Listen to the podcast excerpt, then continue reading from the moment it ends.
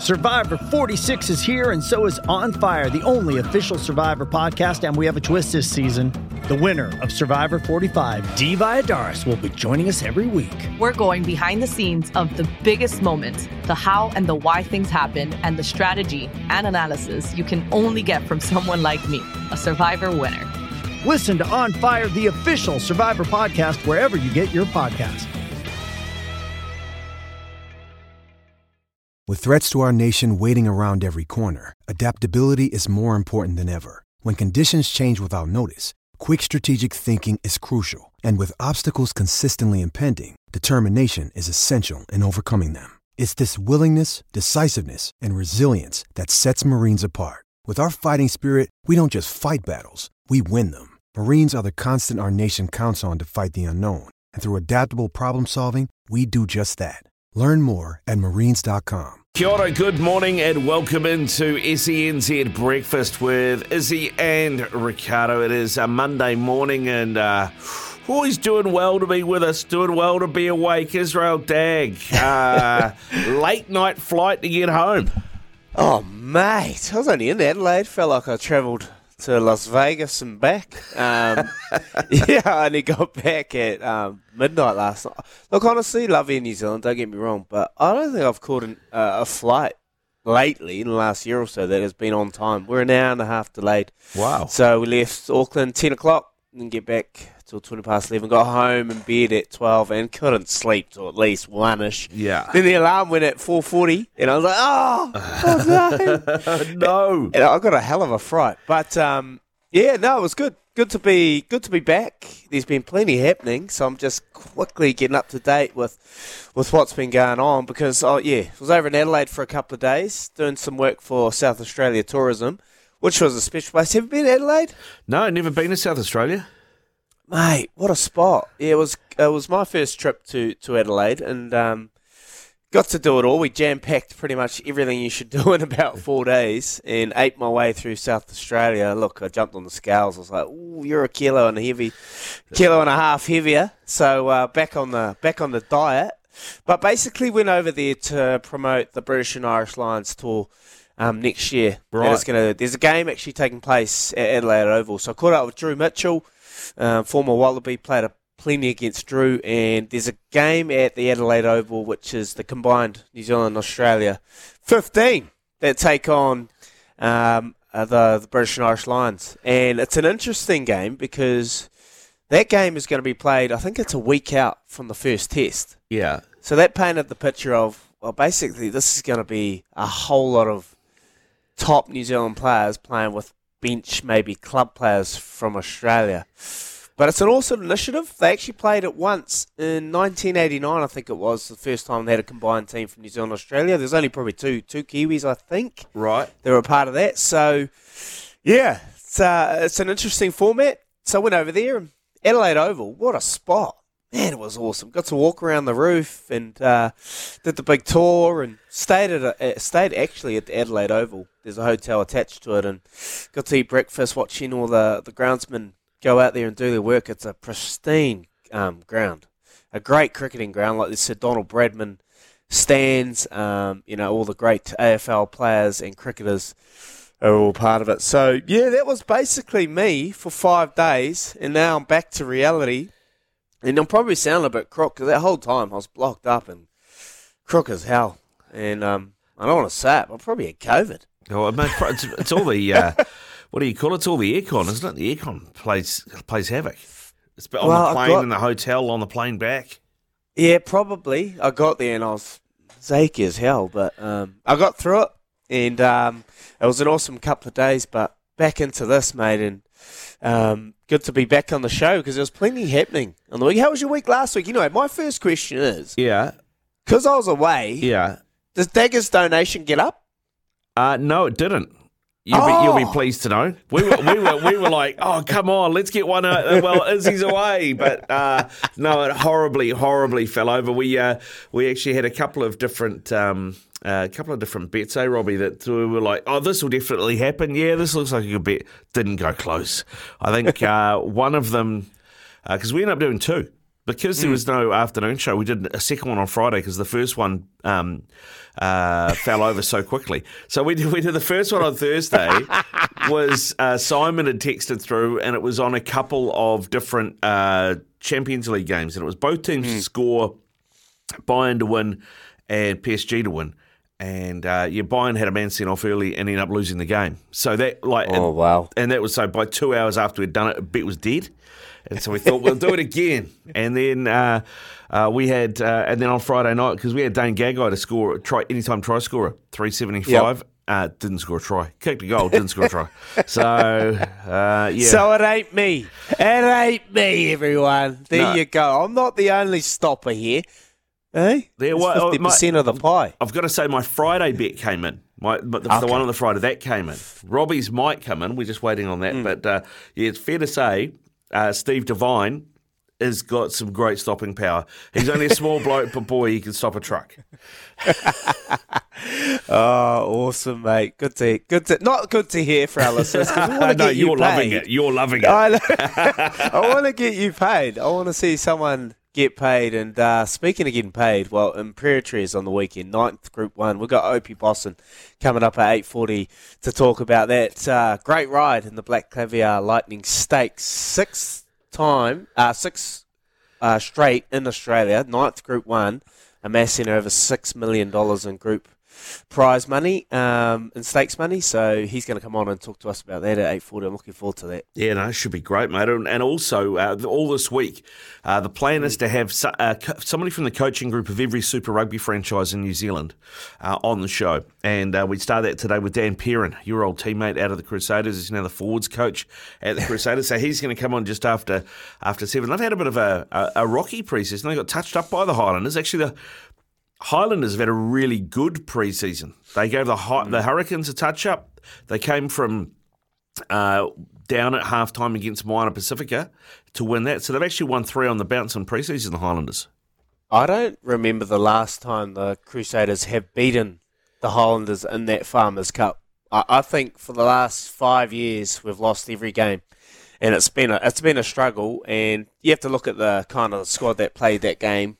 None of them will probably be starting that first round. But well done to the Highlanders. Like this, this is a young outfit, inexperienced as hell, and they're showing guts and determination, and, and absolutely put the Crusaders to the sword. So yeah, looking forward to hearing from Dan Perrin and, and get an update on the squad as well, because rumours are circling that it's there's a, there's a few little niggles mm. going through the Crusaders. If you have to look at the Super Rugby preseason, the team that's really stood out would have to be the Highlanders, but also the Blues. I, I th- I think the Blues have, have shown well consistency. They've shown unity within the group, and under Vern Cotter, um, you know they've had a bit of an, a mishap with Jason Holland having to go down or step aside, step away because of medical reasons. That allows Tony Brown to come in, but it sounds like a happy camp. It looks like a happy camp. Yeah, yeah, it does at the moment. Uh, you're hearing good things out of out of the Blues. I mean, they they, they lost Paddy Tuipulotu, obviously, which was a big blow. And we thought, oh, you know, how, how big's that? But Dalton Papali's taken over captaincy. They've gone well. They uh, they beat the Chiefs pretty handily um, on Friday as well in their final warm up game. So yeah, no, it's looking good. And I was just looking at that team list. You're right for the Crusaders. I mean, they had Joe Moody on the bench and Noah Hotham and uh, Corey Kellow on the bench.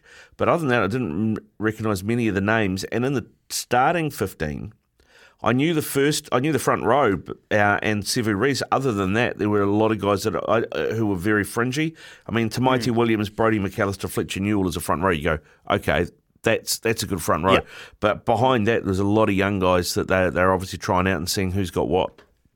Yeah, in comparison to when they travelled over the UK, that is a totally different squad. Like you, you have to imagine. Remember, they just got back, so they're allowing players to find their feet again. And you know, you, when you're slogging away throughout a preseason, and a lot of these players that played on the weekend were slogging their guts out, and now they had an opportunity to go out there and.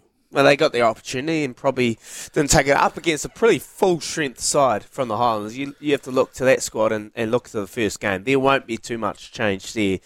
So, um, you know, well done to the Highlanders, but the Crusaders, you, you just, I know fan base and supporters won't buy too much into that. I was reading a few of the comments on social media, and there was a little bit of tongue in cheek out there, but I think the diehard fans understand that uh, the real season's just around the corner, and you have to say, up against a Chiefs squad who have been surprisingly pretty poor. Yeah, well, I, th- I, th- I mean, like, you know, the game against the Blues, uh, Mm. I, I think is one thing, but the way they got touched up in that first game in Japan was the was Yeah. a real surprise to me. Yeah, uh, totally. Like that game against the Panasonic Wild Knights, you think they're, they're the top side in Japan at the moment, but they just dismantled them relatively easily.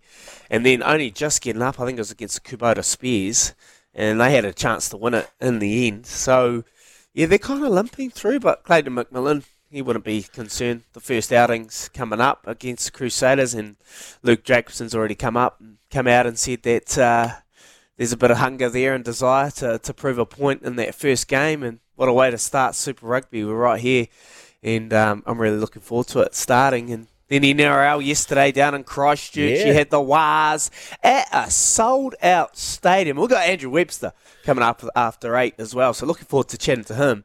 Um, but, mate, you know, you have to say a pretty solid effort going down by two points. Yeah, well, especially considering they played with 12 men for 60 minutes, right? So that made a big difference. But you were away last week. While you were away last week, we had Frank Endacott on to talk about this game. And we, you know, I said, you remember last year, uh, Kempy talked about the Southern Bears as a possibility, right? NRL expansion, right? Yeah. So we just Not we were, we were talking about this, and I said to Frank, you know, uh, is New Zealand ready for a second NRL franchise? Um, you know, North Sydney Bears are keen to get involved. He's like, oh, you must be talking to the right people. You must have heard some things. And then I was like, what? And then so he pretty much confirmed the North Sydney Bears and Canterbury Rugby League were in partnership. I know um, Andrew Webster got um, probed yesterday about it, and uh, maybe we'll do some more probing. I don't think he'll be a fan, but you have to say after selling out, and you'd you'd constantly sell out a Warriors game down in the Christchurch, uh, down in the Canterbury region. Like there is fandom here down here. They love it, and you'd have to look to yesterday. It was sold. It was hard to get a ticket. It was probably the hardest place to go get a ticket, and um, you'd have to say it'll work wonders.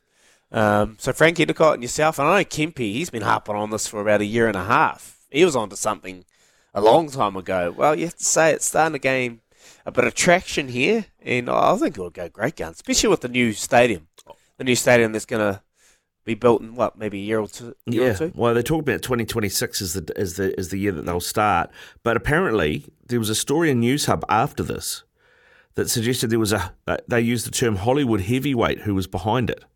So I don't know who that would be, but somebody out there that that, that wants to get involved in a rugby league team in Christchurch. New Zealand, Hollywood, or Well, I don't know. It didn't say. It just said Hollywood heavyweight, and I was just like, well, you, You would think ha- it's you would Taika Waititi? yeah, what? Yeah, possibly Taika, but I mean Christchurch for Taika. I don't know. Um, I was trying to think. You know, who, Jason Momoa Jason. Well, yeah, yeah. Jason Momoa is a possibility. Loves New Zealand. Tony Kemp's not a Hollywood heavyweight. I, I know, I know you love him, Robbie, but he's not a Tony yeah, Hollywood heavyweight.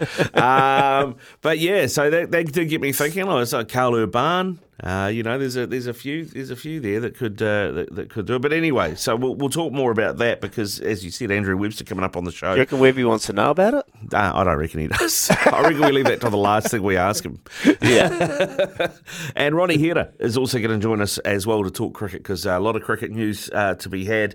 But but we'll, we'll cover more cricket shortly because there's some big news that came out uh, that happened overnight, Izzy. But let's get to this.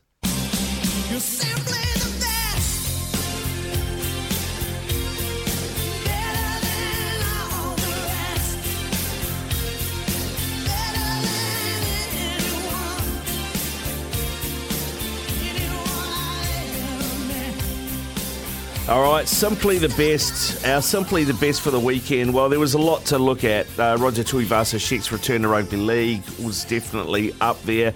New Zealand, uh, the Black Caps clinching a Test series victory over the South Africans for the first time ever. Even though it happened on Friday Friday afternoon, I suppose you could still call that the weekend. So a lot of options, but I have gone with Ilia Topuria knocking out the great Alexander the Great Volkanovski and taking the UFC heavyweight belt. Man, he was impressive.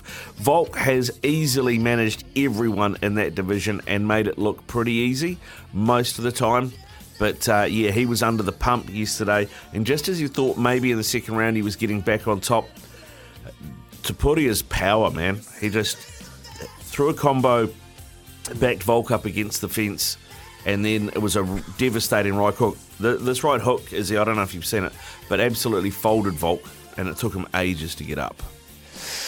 You'd have to. I I think I landed in Auckland when that happened, and you messaged through and said you're simply the best. I was like, oh no, he won. Um, and then I was like, what happened? And you told me, and I, the first thing that came to my mind was, he hasn't recovered. He hasn't recovered from that last minute um, uh, opportunity to step up against Islam Makhachev, mm-hmm. and when he got knocked out um, devastatingly. And I reckon that's done more damage than probably people realise. And him taking that, making that decision to do that, you never question it. But he went in five kilos heavier than he was last night. wasn't in condition. wasn't probably mentally there. He was drinking every day when I was doing some reading on it, and goes and puts his health and body at risk, and then gets knocked out like that. I honestly think that he is carrying some long-term worries in terms of his brain and, and his ability to withstand a, a punch. I haven't seen the punch because it's hard when you don't book the fight to see anything because of copyright. They're pretty much all over everything. But oh, that was the first thing that came to my mind. Yeah, I mean there was there was a three punch combo. None of them landed particularly flush, but they backed him up. And then it was after that was the right hook that caught him. Yep. Uh, that, like it was pretty flush, and and it, and it, and it crumpled him. So, um, yeah, I, I wouldn't be surprised if I don't know if you quite say he'd call it a day now, but I reckon he's probably, Yeah. he probably needs a year off to recover properly. Yeah, I'd say so. 100%. What about Superior? Um, what is it about everyone that just comes out and calls out Conor McGregor? Oh, well, it's, it's it's this, isn't it? It's just money. It's money. Oh, my. Man, they all just want to fight Conor, mate. Have you seen Conor? You bloody flick him over with your fingernails. Oh, man. Well, I don't know if you'd flick him over with your fingernails, but he certainly, I don't, I don't think he'd be going into the deep water. Well, he doesn't look like he's got that sort of conditioning at the moment, that's for sure. What about you, mate? What was your simply the best from uh, South Australia for the weekend?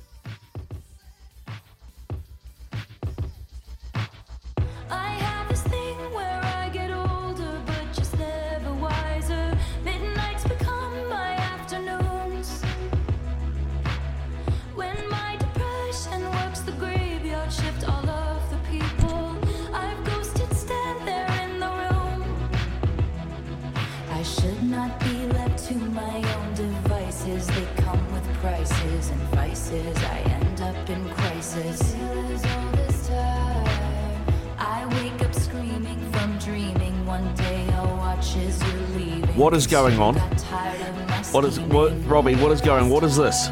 It's me. Israel, how is this simply the best? At tea time, everybody agrees. Ah, just sit back and take it all in, Riccardo Ball. I know you. You're a muso, and you appreciate greatness when you hear it and when you see it. My simply the best is Taylor Swift continuing to, defy odds and selling out the holy stadium that is the MCG. 96,000 screaming fans with an average age of about 14 packing out the Melbourne cricket ground. And I know you love music and you love the ability to, to do something that defies odds and not many can do. And to be able to sell out a stadium once, but twice, Yeah, but three times? three times. over three shows straight in Melbourne, you just have to sit back and appreciate what Taylor Swift, 14 time Grammy winner, has been able to do. The Queen of Music, Taylor Swift, is my simply the best. And you know why I've done that? Just to really wind you up. It's worked. It's worked. You're listening to SENZ Breakfast. Get that off. Uh, powered by Kubota. Take any job with Kubota's mowers, tractors, and land pride just attachments. quickly, just quickly, just quickly, just before we get off, I know you just have to really appreciate the the Taylor effect. Do you? She's a she's a woman that has played a major role in Super Bowl's record ratings. Females aged 18 to 24 up by 24 percent. Females aged 12 to 17 up by 11 percent.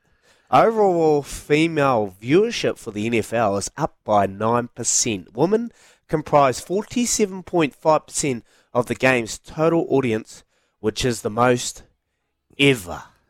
Wow. So that is my simply the best. She's the ultimate And social media influencer, eh?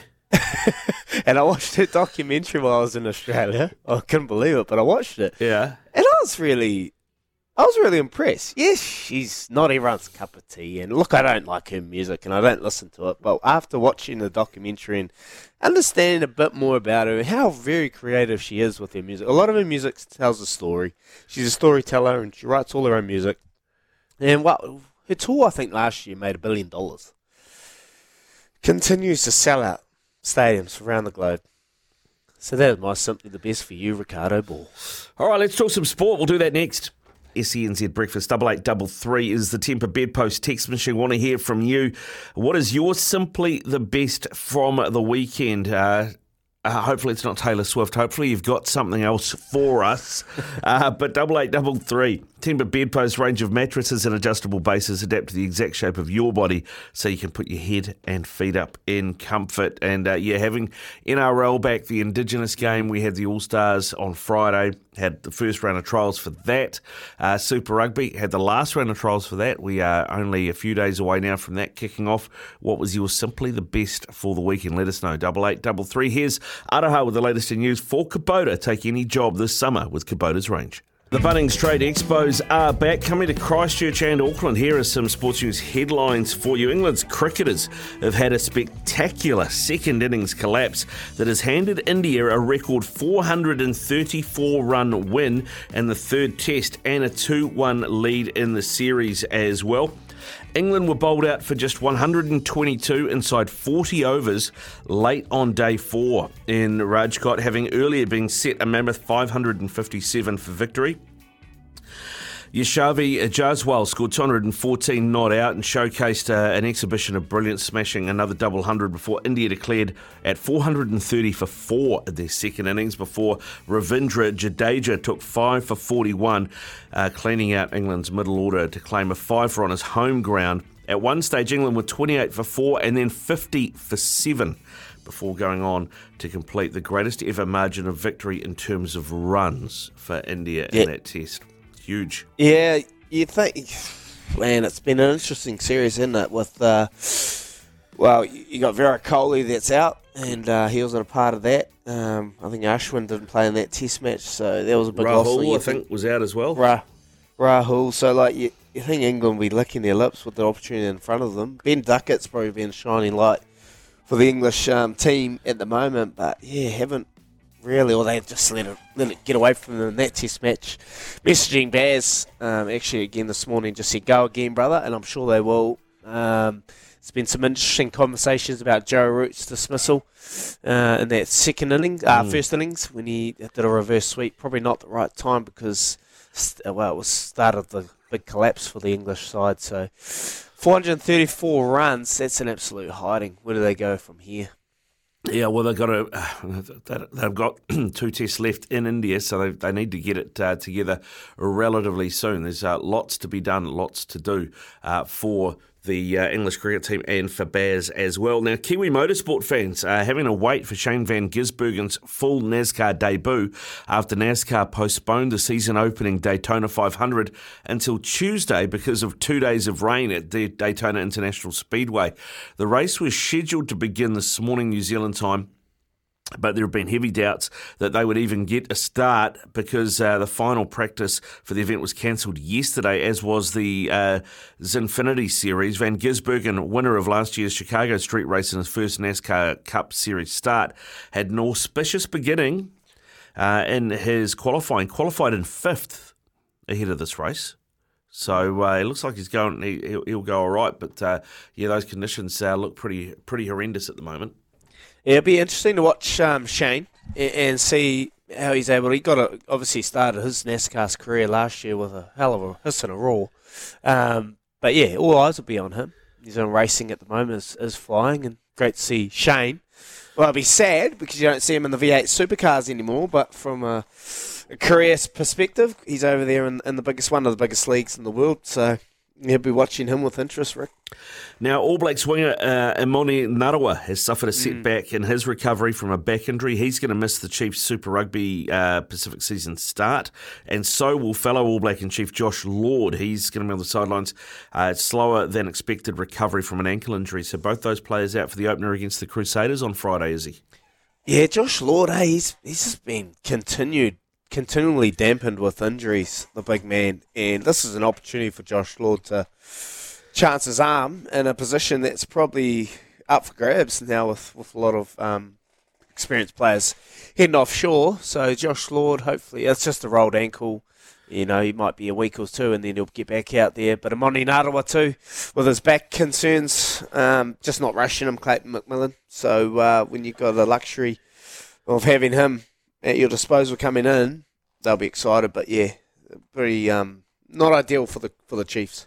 No, I mean Josh when Josh Lord broke into the into the uh, well not in, even into the All Surprised Blacks, me. but just into the into the sort of national scene, Super Rugby scene. I thought, oh yeah, he's a bloke who's you know because of his size, his build, and, and everything, he was kind of looked like he was a, a, a like for like for Retallick, you know, once Retallick went, but he just hasn't been able to get a run of games.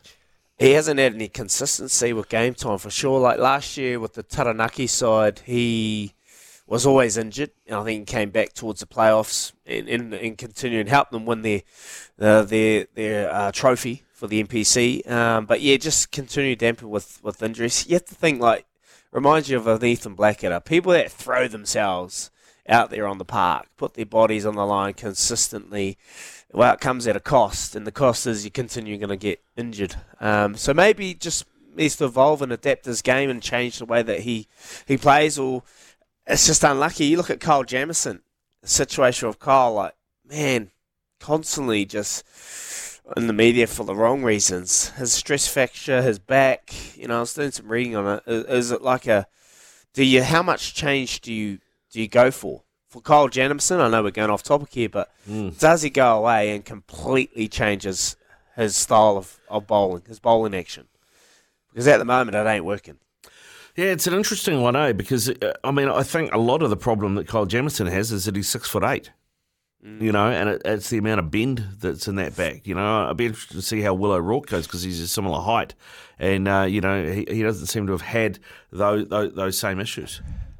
Yeah, look, it's. Um, I, was, I was thinking about this overnight about what do you do with Kyle Jamieson? You know, where, where do you go? Because if you look at his action, it's quite front on, Yep. and he comes from from a height, but so does Will O'Rourke. But Will O'Rourke's um, body anatomy might be different. He might have a stronger back. I don't know. But then I was thinking maybe does Carl go for a bit, bit more of a side on action? Does he get, you know, because most of your power, Robbie, correct me if I'm wrong, comes from your side strain. You know, your side action, your arm, pulling all the side, um, power from that you generate from your arm coming down. So maybe for Kyle, uh, maybe get a bit more side on when he's running into the crease, which will take a little bit more pressure off his back. Is that something that he could do, Rob? Yeah, it's yeah, it's de- it's definitely an option. I th- I ha- I had a stress fracture in my back through through high school. Um, Is that from and- bowling or? Yeah, yeah, and it um yeah, I just felt it really go like one day in the nets, and yeah, it kept me out of bowling for like two years. Came back a bit early, felt it again, had to stop. Um, yeah, did did a lot of physio work, and yeah, changed my action to be a bit more side on. Um, I felt that yeah, when when I was um, loading in and jumping through the crease, my foot was on more of a forty five degree angle, so I kind of wasn't front on or side on, and therefore I was using my back too much as opposed to my whole body to kind of go through my bowling action. Um, but yeah, and another side of it is I, I can't remember if I read it or one of the, the commentator was saying um, that with Kyle, it's actually not as much his bowling as it is Yeah. like being in the field and like kind of running around, bending down and things. Like they were saying, like he can actually bowl like quite quite a bit, but it's like the other stuff in the field that's really causing the issue. Interesting. Yeah, uh, uh, yeah, it's in because you can't hide them. You know, it was a bit like the concern with Kane when he came back from his knee injury. Batting probably wasn't the problem. Running to, between the wicket, you know, do you put him at slip? So I don't know. Like, is this the end of Carl?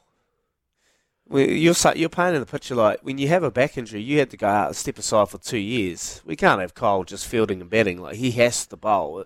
Is this a bit more concerning, a bit more of a headline than we're probably thinking at the moment, Rob? Yeah, I mean it's it's just hard to know without being there and knowing, you know, exactly what he's done to try and correct it. And I mean, obviously, I'm sure a lot of work is being done. He's probably not just, you know, doing the exact same thing, giving it a bit of time, being like, oh, it'll come right. Like there, there is, I mean, almost definitely work being done there. Um, and yeah, it's, it's hard to know exactly what the next step is without without knowing what's been done already. Well, I messaged Ronnie Hira yesterday about coming on, and I knew Yep. that Jamieson was out of the Australian series, right? Yep. And I thought, and but that's about all I knew. Ronnie said to me because obviously he's he's been in the Auckland setup, knows them pretty well. Uh, even though Kyle's playing for Canterbury now, but it came through in Auckland, and he's like, oh yeah, uh, he's he's going to be awa- he's going to be out, out of the game for twelve months. So it's bigger than it sounds. Bigger than it sounds. Yeah. But uh, anyway, tho- those are your sports news headlines.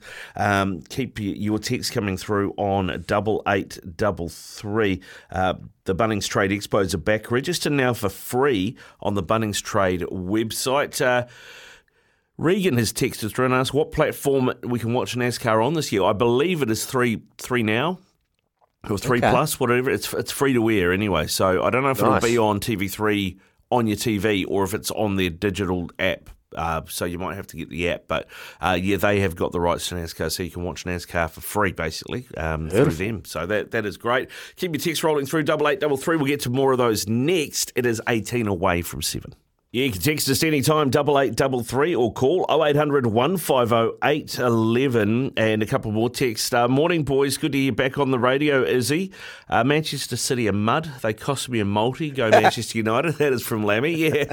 Lammy had, uh, had City to win that one against Chelsea. They drew one all. And United currently 2 1 up against Luton in London, or just outside London, in Luton, I suppose you would say. Uh, so 2 1, uh, about 12 minutes into the second half of that match. We'll keep you up to date with that score earlier. Brighton uh, hammered Sheffield United. It's 5 0 away in Sheffield. So. They look like they're all but down. Sheffield United. I tell you who went pretty well last night, though, is he? Was the Wellington Phoenix. They have now won 10 of 18.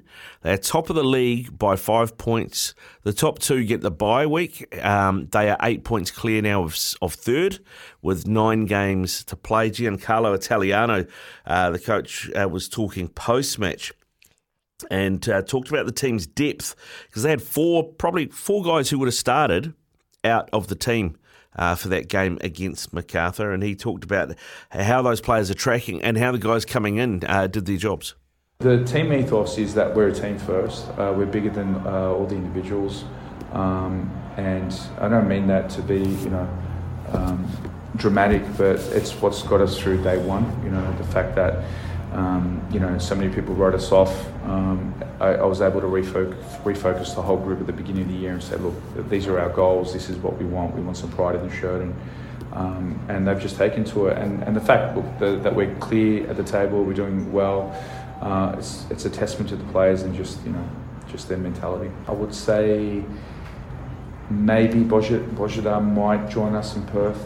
Um, Paney potentially will be back in.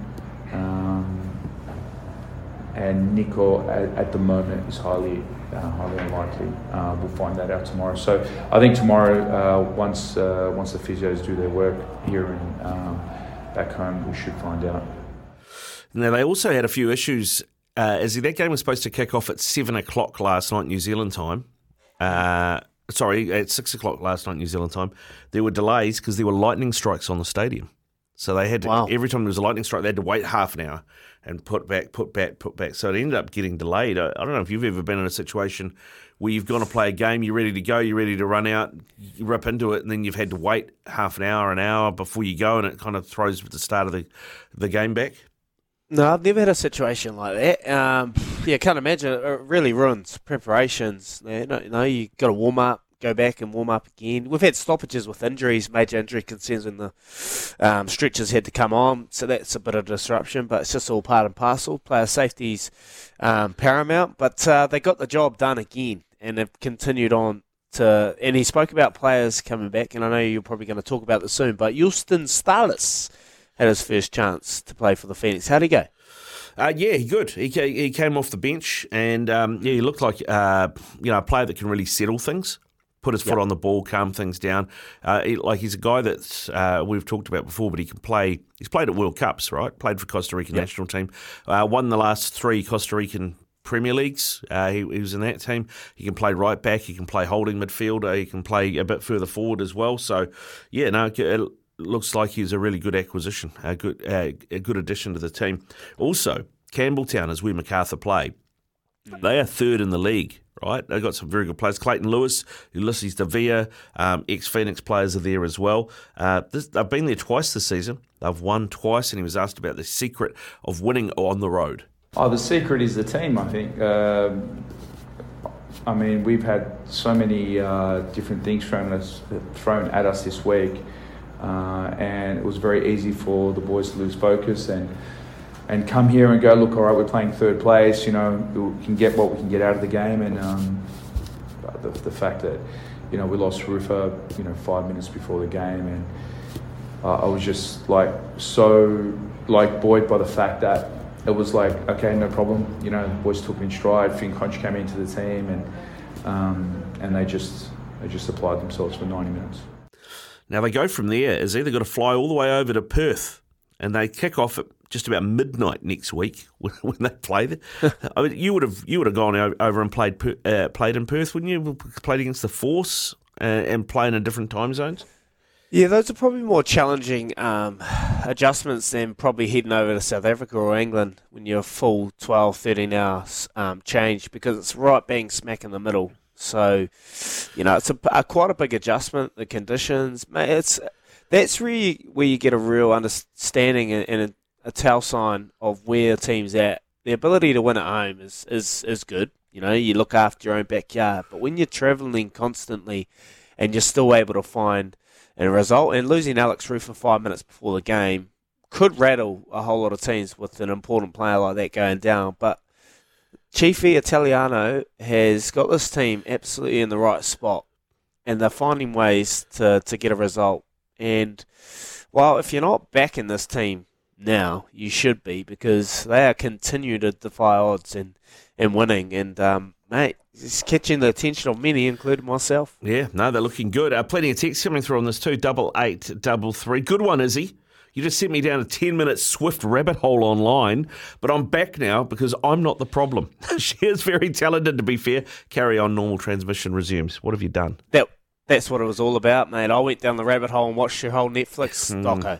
Jeez. Okay, so you go down that doc, um, rabbit hole and come see me. it is six away from seven o'clock. You're listening to SENZ Breakfast, powered by Kubota. Take on any job with Kubota's mowers, tractors, and land pride attachments. It is coming up seven o'clock. We've had a text on double eight double three from Josh on the west coast. He says, "Boys, how much do we read into these preseason results, in particular the Highlanders?" Yeah, you read a wee bit. Um, the Highlanders, uh, yeah, they're looking they're looking solid. So you do you do read a, as enough as you need to, Josh. I reckon um, from a Crusaders Chiefs point of view, you probably don't buy too much into it. The season's right here, right now, and it starts with a bang this weekend when the Chiefs take on the Crusaders. It's going to be a hell of a start to Super Rugby. But the Hollanders, mate, you, you have to applaud them. They're, they're heading in the right direction. Young, inexperienced side, and and probably going to surprise many this year, I think, Rick Dog. Yeah, I think so too. It's going to be interesting. Coming up, Dan Perrin from the Crusaders is going to join us after the latest news from Araha, thanks to Kubota. Take on any job this summer with Kubota's range. Good morning, Aotearoa. Welcome into the show. This is SENZ Breakfast with Izzy and Riccardo on your Monday morning. It is five past seven coming your way.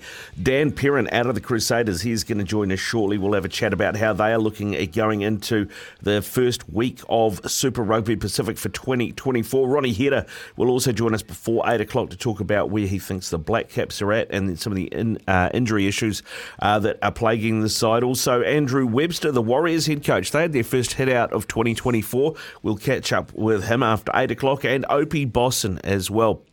Uh, continues on doing what he does best, and that is riding horses real fast and winning loads of dough. So uh, we'll catch up with him uh, before nine o'clock. That is what is on the way. It is Tradies Hour with Night and Day. Warm up this morning with a hell of a coffee starting at four dollars fifty at your local night and day. Uh, joining us now from the Crusaders, Dan Perrin. Good morning, Dan. How are you doing? Yeah, morning lads. How are we? Great Yeah. for a Monday morning. Oh, mate, yeah, good. You you managed to escape Methven, all right?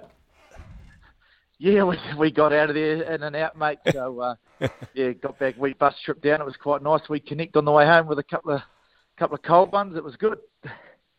Dan, mate, uh, we're here finally. It's been a big couple of months, particularly the last couple of weeks with you and the boys travelling over to the UK. How's that been, mate? How's the last couple of months been for you and the squad?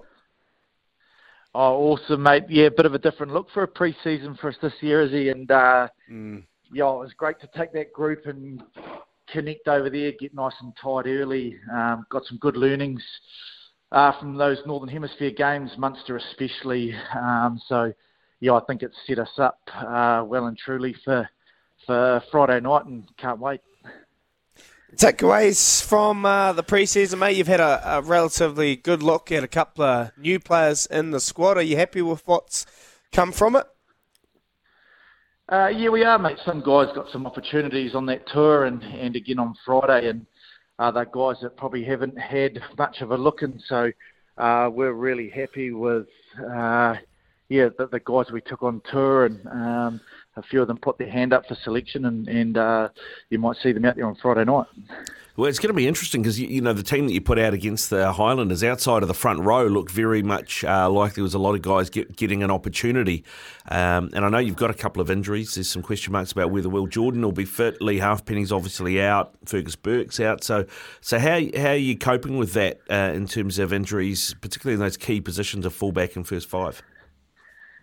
Oh, it's a record we've heard before um, last year as well. So it's it's uh, nothing we're not too unaccustomed to, and um, you know it's the same message we used last season. It's next man up, no matter no matter whether it's injuries or, or form. So um, again, we're going to have a pretty solid group that have had a bit of game time together uh, in the pre-season. So uh, injuries or not, that's part of the game now. We understand that, and uh, we trust our full squad and, and look forward to uh, seeing those guys get an opportunity because, uh, as we know, last year they they only need an opportunity and um, and and they go well, they take it.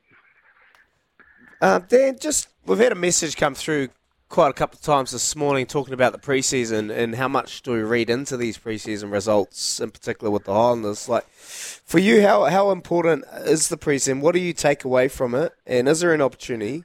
What are the opportunities for these players?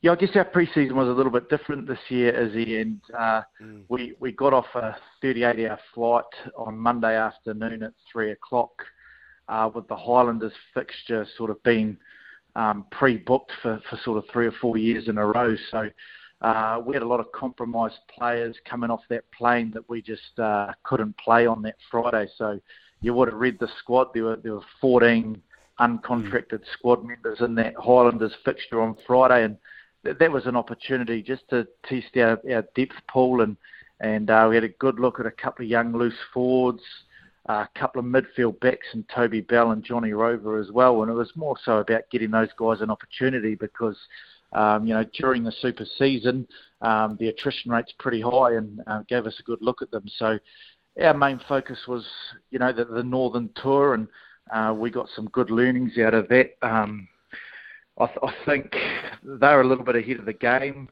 um, after spending a couple of weeks over there in some of the some of the areas that uh, in Super Rugby. I think they're a little bit ahead of the game around the collision and and uh, their kicking game especially. So we took a lot of learnings out of that and um, yeah, created some good conversation amongst the coaching group and game drivers and. Um, yeah, hopefully we can, you know, put some of those learnings uh, into Super Rugby in the next coming weeks. Dan, I know it's not your uh, uh, it- it- it's not your uh, remit, shall we say, uh, the backs. Uh, but I, d- I was surprised that that Highlanders uh, match we didn't see Taha Kemara or Rivez Reihana in the squad. Are they are they, both fit? I just given that how how young and uh, uh, you know sort of they are and earlier in their careers, I thought the more game time they could have ahead of the season, the better. Yeah, both fit, mate. And again, we got off that 30, 30 plus hour flight on Friday, um, Monday afternoon, uh, three o'clock. So the the the medical team and our and our health and wellbeing team, and and even from a coaching point of view, the risk versus reward around um, putting them out on the Friday. They've had plenty of game time uh, through an internal trial plus two pressure cooker games. Uh, Munster, 43,000 people uh, with Taha and, and Rivez running the cutter in that Bristol game in front of 20,000 people. So we feel as if um, they've had what they needed and uh, they're both good to go for, for round one. Take us inside the cauldron when you when you got these two young young players that have uh, you know the, all eyes will be on this ten position because you lose arguably one of the greatest Super Rugby players of all time and, and Richie Mo'unga. So can you just take us inside and how these boys have really stepped up and and they've shown positive signs. I particularly both those games I thought they they stepped up really well. Yeah, it's a privilege for them, and we've been pretty blessed with teams, um, you know, right throughout Super Rugby at the Crusaders, and it's no different with these two. It's it's their their time to, to stand up Mm. and and and own that ten jersey. They're both exceptional um, talents on the ball, uh, good rugby IQ and, and game drivers, and um, they'll put us in the right positions. And, and like you said before, the more time they get in the saddle, the better they're going to be. But uh, from what I've seen pre-season, uh, from a Ford's coach perspective, I'm pretty excited around um, what those two fellas are going to bring. Uh, they're going to be themselves. They're, they're not Richie or, or anyone else that's been before us. We're not asking them to be, but um, you know we've got good support around them and great coaching with uh, Tamati Ellison and Jimmy Marshall, um, both inside backs as well. So uh, I, I believe they're setting themselves right up to to show show what they're made of. An update on um, on Lee Halfpenny, like he's obviously gone and got surgery. Um, pretty disappointed. I was really excited to see Lee and, and what he's been able to do in the Crusaders jersey. I was lucky enough to play against him plenty of times, mate. Uh, his involvement with the squad, what does it look like? Um, we're still waiting on him to hear his surgery uh, over in Wales, um, so we're just letting that heal, and uh, he should be back with the group in, in the next sort of two to three weeks. We understand uh, once the the surgery's healed and it's safe for him to fly back. So him and his family are coming over. Um, looking like he's going to be right for the for the back end of Super Rugby. So uh, you know his experience and and knowledge amongst the group when he's back here, I'm, I'm sure will um, try and squeeze every bit out of him. But uh, top man, and yeah, it's just unfortunate, really. Yeah, speaking of unfortunate, mate, uh, there's a kid that's uh, that, that's looked like he was keen to rip it up the last couple of seasons, and he's been curtailed by injuries as well, and that's Cullen Grace. How's how's he shaping up, mate? And how are those shoulders looking? And mate, I've just walked past him in the ice bath at Rugby Park here, and he's fizzing, mate. He's ready to go. He's he's uh, put on some some nice armour over the off season. He's a little bit bigger. Um, in that Munster game, carried well through the middle, was physical, and an, an excellent line out forward. So yeah, he, he's uh, looking to step up um, from from what we've seen in Cullen Grace in the last couple of years with those injuries. He's, he's bulked up, he's fit and healthy, and I'm really excited for him. Dan, I hate to bring it up, but I'm an outside back, and I'm going to. But I saw a rolling maul try over there in the UK. Is that uh, is that upset you? Yeah, it does, mate. It does. It's only pre-season, so it doesn't count, is it? You know that. Uh, we've had a couple in pre-season, but uh, yeah, no, there, there was a, uh, a structural error in that one that we um, we reviewed and, and picked up pretty quick, and it was a great learning for, for one of our young, uh, a couple of our young players uh, around maul defence. So um, no, we'll be right. Just uh, update on uh, Ethan Blackadder, mate. How's he tracking? Um, is he is he looking forward to uh, ripping in the season? Yeah, he's under under medical assessment at the moment. Just a, a slightly um, lower limb injury. He won't. Yeah, he might miss the, the start of the campaign, but um, it's nothing too major. So Leah looking to have him um, take part in the earlier rounds. Um, but yeah, at the moment it's just sort of a day by day. Yeah, building up his running load capacity again, and um, yeah, he'll be good to go shortly. From a leadership point of view, when you lose Samuel Whitelock, Codie Taylor, who's really stepping into that role? And just quickly to add on to that, Owen Franks, who I thought was really impressive against Munster. Yeah, um, mate, we've got plenty of leaders in this group. Uh, do a great job developing them up, setting up the, the next tier of leaders. So you look to guys, Brodie McAlister, uh, Tom Christie, David Havili, uh, Sevu Reece to an extent, Mitchell Drummond, Willi Heinz, like we're we're pretty blessed here, and um, they're natural leaders. You don't have to ask too much of them. Um, they lead by example first and foremost, both on and off the field. But when it comes to rugby IQ and, and understanding uh, what's needed in pressure moments, uh, those guys stood up on tour for us, and uh, awesome to have Owie back. Um, those that have played with him know what you get. And, Has he uh, changed? He's been phenomenal. No, has he? He doesn't change, mate.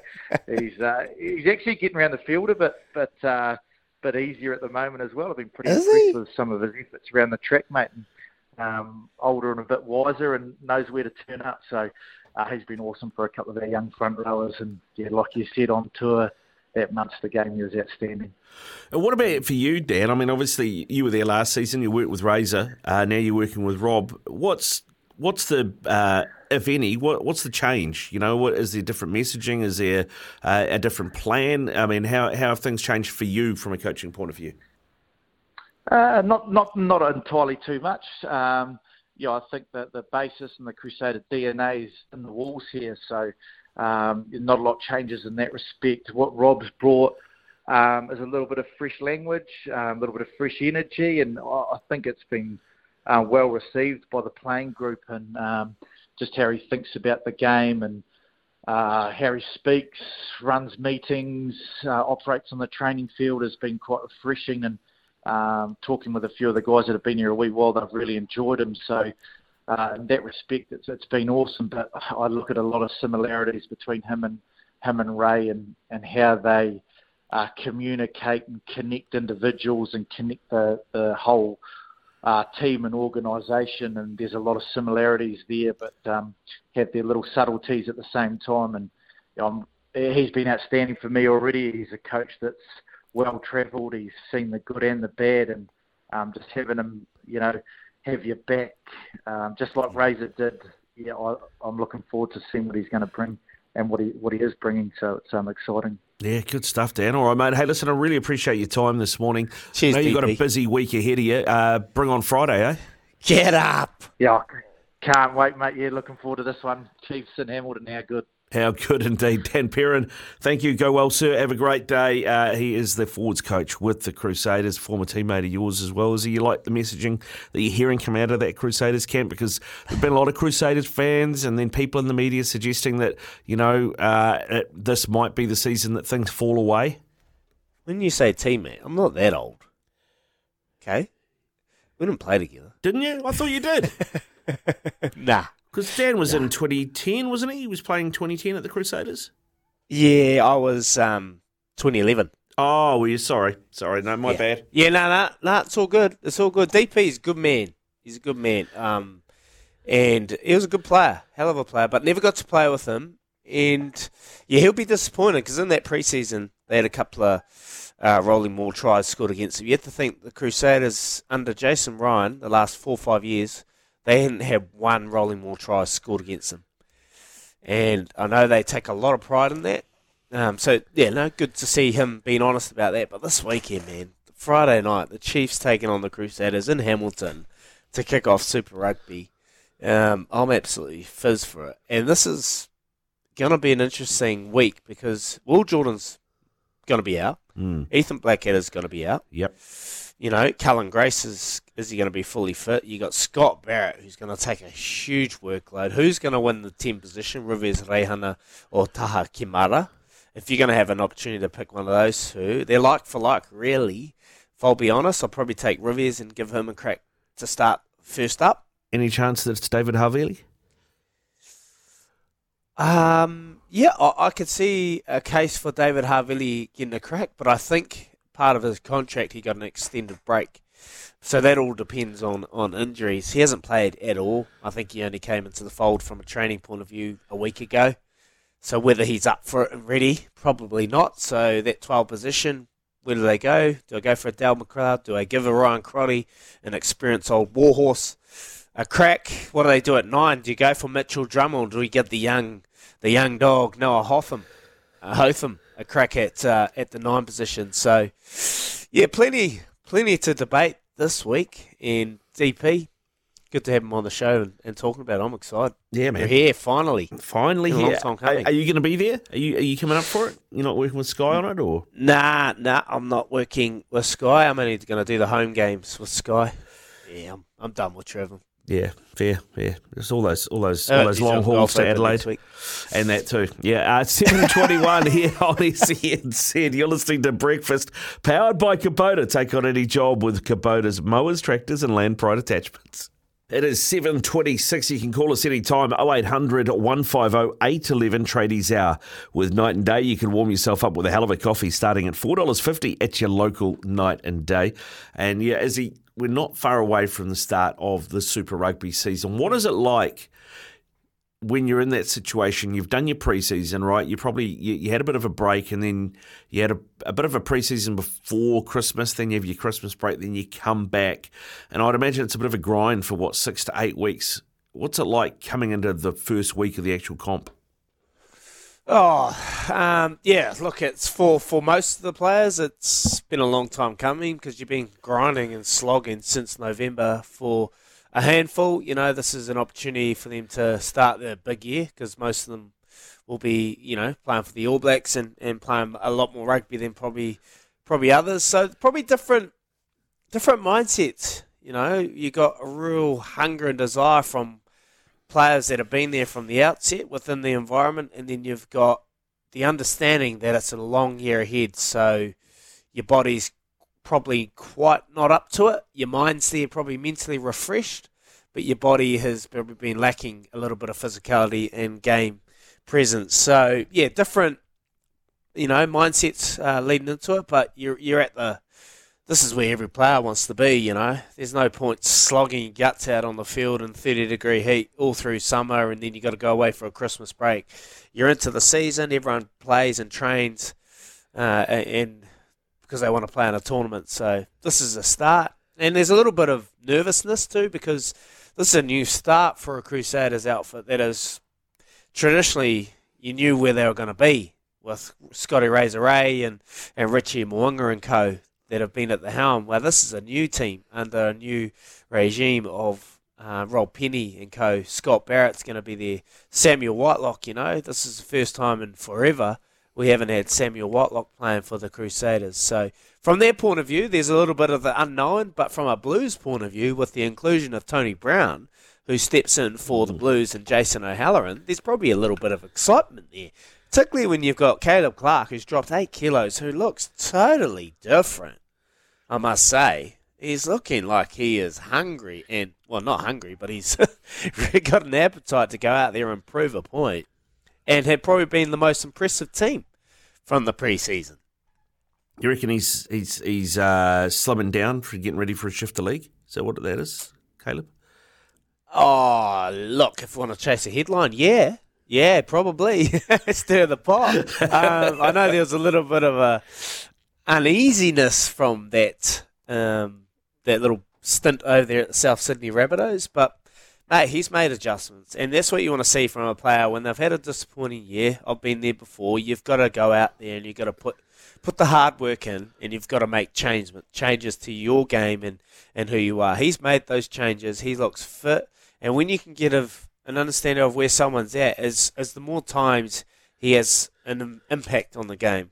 Well, he's had plenty of impacts. That little chip kick over the weekend, and there might have been question marks whether he was in front of um, of of the player, but he got the ball and scored a runaway try. So, look, there is a bit of excitement building, and I know many out there are probably going, "What are you on about?" Because NRL's not too far away as well. But I'm really, yeah, really excited about this weekend, particularly Friday night with the Crusaders take on the Chiefs. Yep. repeat of the final. And just quickly, who's going to play 15? Because no Fergus Burke, as we mentioned. Um, David Harvey's probably not ready, and no Will Jordan.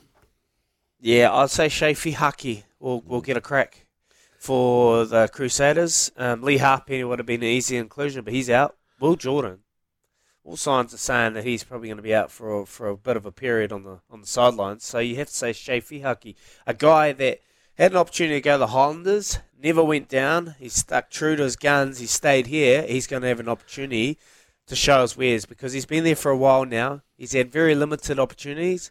Now this is his chance. So I'll give it to Chay. All right, there we go. Have a look for that on Friday night. This is SENZ Breakfast with Izzy and Riccardo. Here's Araha with news for Kubota. Take on any job this summer with Kubota's range. Design, visualize, and create your perfect floor with Room View, the choices flooring pole. I'll wait for Izzy to put his cans back on. He's just he's getting getting his cup of tea. Uh, but your choices flooring poll for today. If you missed it, our simply the best, our simply the best was uh, for the weekend. Uh, Izzy's was Taylor Swift uh, selling out the MCG three times. So our choices flooring poll is: Would you rather sit through a whole Taylor Swift concert or put red hot knitting needles in your ears. There you go. That is the Choices Flooring poll. Uh, go to the SEN app, uh, find SENZ Breakfast. You're a grumpy old soul, and then you can vote on the poll, and we'll uh, we'll have we'll have the results in an hour or so. Discover your signature style and enjoy a virtual design experience with Choices Flooring's Room View. Is he? As a muso, Hmm. as a muso, just take your your your your black hat off, Yep. and your black t-shirt and your black jeans, and Yep. your black shoes. Yep. Pretty much take off your your Megadeth. Yeah. Um, and, and sit back and and just you know uh, an open mind towards Taylor Swift, Mhm. not what she is, Mm-hmm. what she sings, Mhm. and what she's about, Mm-hmm. but just like the the musical genius of herself. Um, well, yeah, okay. I, I mean, I, I, I get where you're going, where you're coming from. I, I just don't see it. Uh, I, I think there is. Well, you a, hated Usher. What? What? Why? Why do you hate some some very talented musicians? Like, what is it about them? Is it the the music itself? Some of it's the um, mu- well, a lot of it's the music itself. It just doesn't do it for me. But The also, dancing? it was, it's, there seems to be it's it's style over substance with a lot of them. I think Mm. it's more about the marketing and the brand than it is about the music. Like Yeah. I, I remember, uh, I he- agree. I remember hearing was it, I think it was Beyonce came here and Yep. and she played uh, Spark, and she had. Uh, backing, she had vocal backing tracks being played, so she she wasn't actually singing much live because she couldn't sing and dance, right? And I'm like, Yep. you're a singer. That's your first job is to sing. If you can't sing and dance, don't dance. Get dancers, but your job is to sing. That is what you were supposed to be. People didn't go there to hear you dance in front of your record. You know what I mean? And that's the problem that I have with a lot of that stuff. And that's probably the problem I have with Usher. Like, he played all of his bangers, and as a young kid growing up, I used to love driving around in my mate's Ford Laser with the subwoofer blasting with yeah, yeah, blasting. Um, but I was sitting there going, "Oh, he's doing more dancing than he is singing, so I can understand that. But you flip the script and then with Taylor, like she did. 40 odd songs, three and a half hours straight. She is moving around. She's her, her choreography with the with the dancers is always in time. She is singing pretty much throughout the whole entire concert. Um, so I can applaud that. But I can also applaud where you're coming from because I got to witness the Foo Fighters live up in front and seen the energy that has been exuded from David Grohl for three hours straight. And he ain't no breaks. He's playing a guitar and he's, you know, changing with his foot. And then you got the drummer, Josh Freese, who's like pretty much just doing triple kicks through three hours straight. Yeah. The energy that is going to that, you you really appreciate it.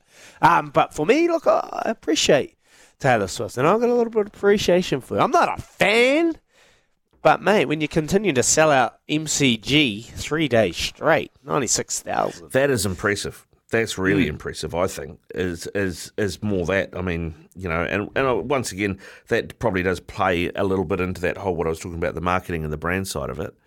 But you you know, it's it's Michael Jackson esque those kind of numbers. Yeah, yeah, and you know how great Michael Jackson is. So this is a question for you: Mm. Is Taylor, Taylor Swift the biggest artist in the world? Oh, that's a great question. Actually, is she the biggest artist in the world at the moment? Probably, probably. You know, um, Because Beyonce was the queen of, of music mm. for a very long time. Is that has she been taken over from? Look, I know we're at music stage, we're getting off topic here, but hey, But yeah, she no, has been part of the Super Bowl. Yeah, that's right. I mean, you know, I reckon she'd be up there now with somebody like uh, maybe Springsteen. Like, you know, she's got the drawing power of someone like that. So, yeah, yeah. So there you go. All right.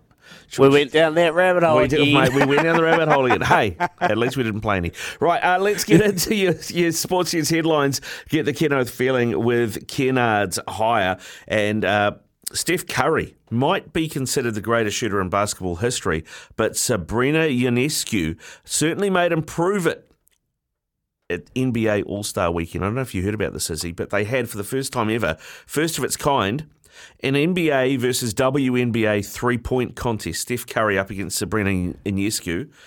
Curry won it, but only just. So uh, she uh, hit 26, which was tied the highest score of any NBA player in the three point contest that had been held earlier that day and won by uh, Damian uh, Lillard from the Bucks. And then so Curry had to uh, had to beat that. He hit perfect racks from the left and right wings, and then went to the final rack, the middle one, uh, and missed his first shot, but got the rest, and ended up winning twenty nine to twenty six. But yeah, kind of cool concept. The top three point shooter from the WNBA, top three point shooter from the NBA. How much pressure's on Steph Curry that night to not lose that, the very first one ever?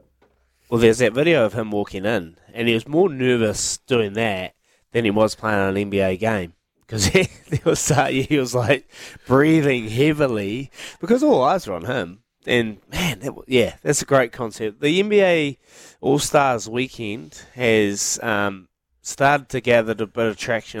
I saw a race with uh, Charles Barkley and another person that was um, good entertainment as well. Uh, but I just can't get this this message that's come through out of my head. Come on, bro, musical genius. They don't even write their own songs. Well, go and watch the documentary. Taylor Swift writes her own songs. She is a songwriter and an artist. So I have to prove you wrong there, unknown Texer.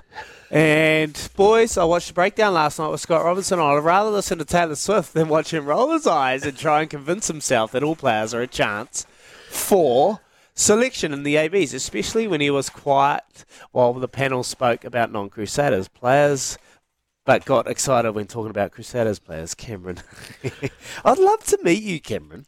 Love to have a chat to you. Can you give us a call one day, please, mate? I want to hear your voice. It's hard to know what you look like, sound like, without you know through a text machine. So I need, I need, I'd love to have a chat to you. Yeah, I, I really appreciate your messages coming through. Yeah, some good texts coming through. Uh, and finally, uh, recall Black Caps test pace bowler Scott Kuggeleijn has been taken to the cleaners in the final of the ILT 20 tournament in Dubai at the same time as he was included in the New Zealand squad for the test series against Aussie. Uh, the right arm was being smashed to all parts and as, du- as his Dubai Capitals t- team were thumped by Trent Boult's MI Emirates by 45 runs in the decider. Uh, he went for 10 off his first over. 15 off his second. It only got worse. The Emirates batsman put him over the fence six times in his last two overs, Izzy. He finished with figures of none for 63 or four. Ouch. Yeah, that's that's not good. Maybe Ronnie Hira will have something to say about that. Yeah, well, let's get off and find out what Ronnie Hira does have to say about that. We're 19 away from 8 o'clock. From big jobs to even bigger jobs, get the Kenoth feeling with Kennards Hire. You can call us anytime, 0800 150 811. It is Tradies Hour with Night and Day. They'll brew you up a hell of a coffee from just $4.50. Ronnie Hira joins us to talk about the Black Caps because uh, the Black Caps are in action. They've got a T20 series, three games against uh, the Aussies, Izzy. Matt Henry uh, and Kane Williams and Daryl Mitchell all out of that series. Uh, and now we're hearing Kyle Jamieson is out of the Test series, which is uh, really unfortunate. I was looking forward to see him go around against the Aussies. Uh, Ronnie, good morning to you, mate. Uh, you're looking uh, looking a bit skinny. Some of our bowling stocks was a few of the injuries we've got coming in for the Black Caps. Where are you on it? Yeah, they've got a few uh, things to think about, that's for sure, and uh, they've pulled a few guys from here and there to um, join the squad. So yeah, I guess it's just uh, remains to be seen in terms of how quickly some of these guys can get back. In terms of Matt Henry, um, I guess Kyle Jamieson's out for at least a year now, so um, we won't be seeing him for a while. Scott Kuggeleijn's been called in ahead of probably potentially other candidates, particularly with uh, Jacob Duffy. What what do you think his inclusion is ahead of others in the picking order, Ronnie? Um, I think um, the select, no, chief selector Sam Wells came out and said that it was just basically on the A form. So New Zealand A played against Australia A earlier in the year or towards the end of last year, and put up some pretty good numbers, I think, during that series. So I think that was just a, I guess, a reward for for performances in that series. well, Kyle Jamieson, um, it's been a, a hell of a couple of years for him, particularly when he hit, you know, blasted onto the scene, went over to IPL, the biggest auction ever for a Kiwi over there, made plenty, and then just hasn't really found his feet. Now he's got another 12 months out of the game. Where does Kyle Jamieson go from here? We spoke about his action. Will he make adjustments to his bowling action to take the pressure off his back? Yeah, I guess um, the coaching staff and and uh, the physiotherapists and, and the biomechanics will have to have a look and see what the what the situation there is with the with the back. Um, a number of guys um, who have bowled fast for New Zealand in, the past have had sort of back fusions and, and things like that. Even Matt Henry's had one, so maybe that's the the route that he'll need to go down. But yeah, I don't know what type of um, stress fracture he's got, whether that can be fixed by surgery or it's time that, that heals it. So um, yeah, I guess he'll have to do some some form of work, but it's such a big frame to you know to try and remodel and, and, and the force going through his body. So um, yeah, he was going to pick up niggles and, and things um, every now and then, but I guess he's had um, you know back to back seasons, pretty serious back injuries. Where do you think we're at with uh, our bowling depth, mate? We've seen Will O'Rourke obviously went pretty well in that uh, second test against uh, the South Africans. Is is he going to be thrown in now? Do you think against the Aussies with Jamieson definitely out? I guess he'll have to be, yeah, and obviously got that um, question mark on Henry as well. So uh, he's he's obviously the form horse at the moment in terms of um, of having opportunity and, and doing well. So I guess he'll have to play, and then yeah, as you mentioned, the, the likes of Kuggeleijn and, and Jacob Duffy probably floating around the squad as well. But yeah, I think he'd be probably one of them. Southee, obviously, uh, first picked um, as captain, and then um, yeah, then it's a mixture of Wagner and, and a few others, um, and hopefully, like you mentioned, they'll get Daryl Mitchell back um, as, as a batting option as well. Ronnie, just going back to the South African Test series, Mitch Santner had a had a test pretty much day out, well, a couple of days out in that first series, where he probably bowled the best that he has bowled in the black jersey for a long time. You're a slow left arm yourself, mate. What did it, what impressed you about that performance, and what impact will he have against Australia? Oh, I don't know if he'll. I don't know if he'll play. Um, Mm. But yeah, he, he obviously he obviously played pretty well against South Africa in that first test, and um, he's he's obviously learning on the job in terms of uh, test match cricket. He's played a number of tests now, but when you're in and out of the team so often, um, you get a test here, there, um, in, in the subcontinent. Um, I think yeah, he bowled very well um, in that first test, and, and I think you'd say the same about uh, Ravindra in the in the second test on a green wicket, bowled pretty well and, Mm. and did a good job for for Tim Southee. So. Um, I think, like, if, well, whilst not having a frontline spinner, I think they're looking at those guys. If they play multiple in terms of uh, Ravindra and Phillips, or all three of them, they're trying to make up the job of one full-time spinner. Yeah, I was going to ask you about that because you know they probably took the spinners probably took more wickets in those two South African tests than, than we expected, given they were pretty green surfaces. Um, and you know that the Aussies are going to start Nathan Lyon. They always have a front line spinner. Have, have we missed a trick from a few years ago of just uh, you know persevering with someone like an Ajaz Patel and, and including them every test in, in, in every test squad? Yeah, well, that was the thing, wasn't it? The guy takes 10 wickets in a test match and then has hardly been seen, seen since. Um, so I guess if you're putting up those type of numbers and you can't get selected, then I guess it really is a selection policy change that need that needs to be happened. So, um, yeah, I mean, it was worthwhile potentially investing in him for the next two, three, four, five years. The spinners usually come into their own a little bit later in their careers as well. Uh, once they've bowled a lot of overs and, and seen a lot of situations, so um, there's also that. But um, I guess yeah, we haven't really invested in the one in the last five to seven years, so um, I, I just can't see that changing anytime soon, especially with our wickets. We had a discussion last week around uh, Devon Conway's form. And you know what the what the selectors do going into this Australian series. I mean, uh, I think the last eight innings he's had at Test level. I think the highest scores have been about 20, 20 something. So he hasn't gone particularly well. What do you think they will do? Will they stick or will they twist with Mitchell coming back in? Maybe Will Young goes to the top. No, that's an option. I, I, I don't think they'll. Uh, I don't think they'll change too much. Um, they are pretty loyal. I mean, they saw that with Henry Nicholls. He had a long uh, stint in the team, even when he probably wasn't scoring as many runs um, as they would have liked. So I think they'll keep him going. But I think there's obviously a concern between Conway, Blundell, um, and even Phillips. Uh, those three haven't really scored a, a lot of runs in the last little while. So Um, you've got Blundell batting at six in a, in a sort of batter's uh, position, all rounders position, and he's not scoring any runs or contributing. And then at the top of the order, you've got issues with Conway. So um, I think they'll keep backing them, um, and and then hopefully um, come right. But uh, the, the sentiment is that if you're not in form against Australia, it's going to be difficult to find it. It will be, mate. It will be. All right, good stuff, Ronnie. Thanks very much for coming on this morning, bro. Uh, and Cheers, enjoy Ronnie. your Monday. Have a great week, eh? Yeah, you guys. Cheers, man. Cheers, uh, Ronnie Hira there with us, uh, former uh, Black Cap. It ain't uh, easier. talk- It doesn't Mate, get easier. Does not It's get awesome. any easier. Can't find form against the Aussies. Woo. Well, I tell you what, it'd be great if he did. Be great if he Mm. did. Uh, we are coming up to six to eight. You're listening to SENZ Breakfast, powered by Kubota. Take on any job with Kubota's mowers, tractors, and land pride attachments. Couple of minutes away from eight o'clock, it is tradies hour. You can warm yourself up with a hell of a coffee from night and day for just four dollars fifty. A text in from Jeff on double eight double three. That was a great chat with Ronnie. Honest and cuts out the BS, tells it how it is, and New Zealand cricket should listen. Nice works, lads. Love to hear it. Yeah, fair point on the um, selection criteria for the for the Black Caps. Like, a great point in regards to Australia. They never go a Test match without Nathan Lyon, whereas New Zealand we tend to make it our own. That we we you know plan for the pitch, and most New Zealand pitches don't turn. Well, Mitchell Santner proved that wrong. Rachin Ravindra proved that wrong.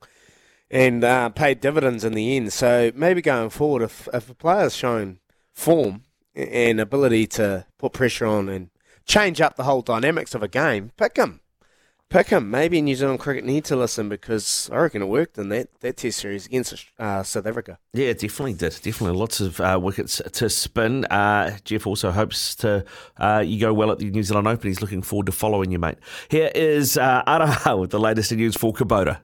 Kia ora, good morning and welcome into Izzy and Riccardo for breakfast on SENZ. If you're just joining us, it is four past eight coming up this hour. Andrew Webster uh, from the Warriors, Warriors head coach, they had their first game of pre-season, the trial against the West Tigers in Christchurch, a sellout down there. Got to see Roger Tuivasa-Sheck, Chanel Harris-Tavita return uh, to the team as well, and uh, we'll get uh, Webby's thoughts on how all of that played out. Paul Mawadi also joining us from the TAB a little later on, and we will catch up uh, with Opie Bosson as well. So uh, lots uh, to get into uh, coming through, and uh, you can keep your texts rolling through as well. Double eight, double three. A couple here. Uh, this one, uh, morning boys. I just hope the refs and touchies let the game flow this year. My biggest dislike of rugby is its stop-start nature. That's from Mark.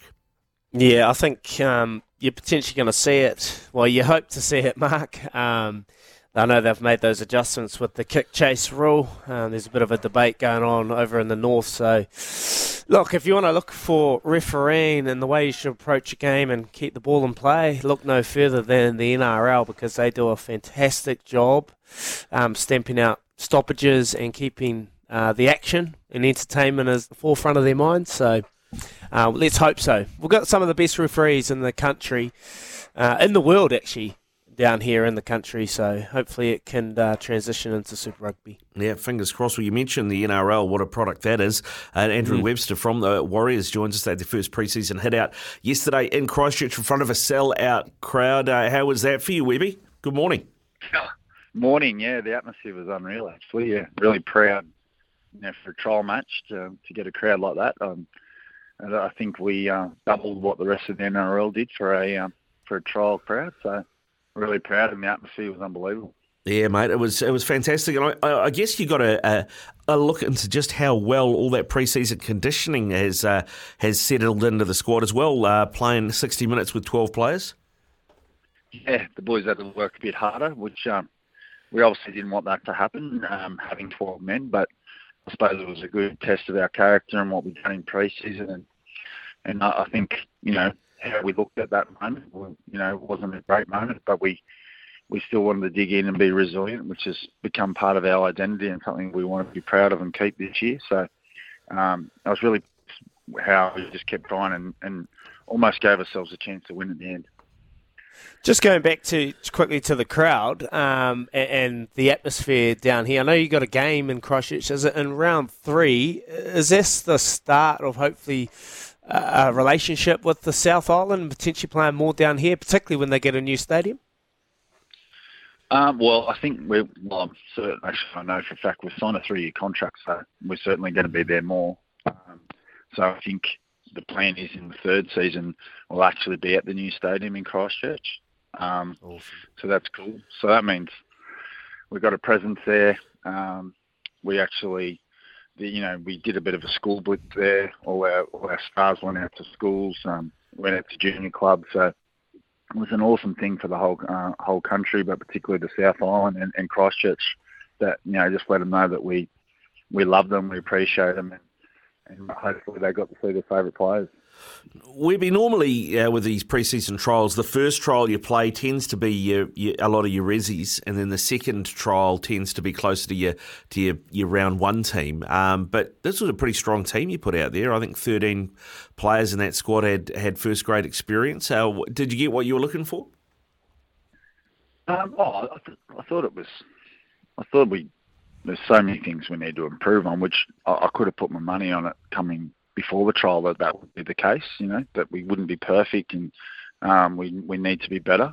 Um, but you know, I was very happy with our kick chase. Like I said, I was happy with how when it got tough, we dug in, showed resilience.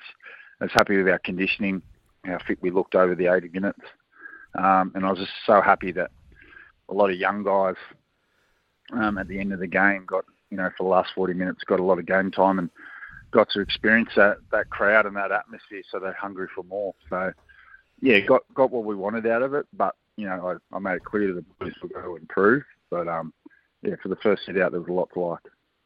Yeah, there was a lot of eyes on RTS, and I know you've probably been sick of it already. It's only been a couple of hours since he's played, but all the eyes were on Roger Tuivasa-Sheck when he went back to uh, a game he's become accustomed to, mate. Um, apart from defence, what really impressed you uh, about his ability stepping into that centres role? And did it surprise you with what you've seen throughout the preseason? What has he done throughout the preseason? No, he's trained really well. I mean, the thing for Roger is he's been um, he's been chomping at the bit to be able to show his ability, and that is to beat people. Um, and in pre-season training, um, we obviously do a lot of contact and collision, but you can't replicate what you get in a game. And his thing is his footwork and his speed make you know people think they're about to tackle him, but they're not. Um, so I, I knew he was waiting to do that against a, um, someone beside his teammates, and uh, I thought he would show his class, and, and that was really cool to see. Um, I just liked that he was in the right um, position defensively. Um, that's a bit I loved. Uh, yeah, and it was obviously very exciting that he was such a threat with the ball. But you know, he's trained really well, and you know I could see that coming. Um, you know, I was just I'm just glad for him. He can walk away with some real confidence, and I, I'm glad for the fans because I know everyone's been talking about it, which is cool.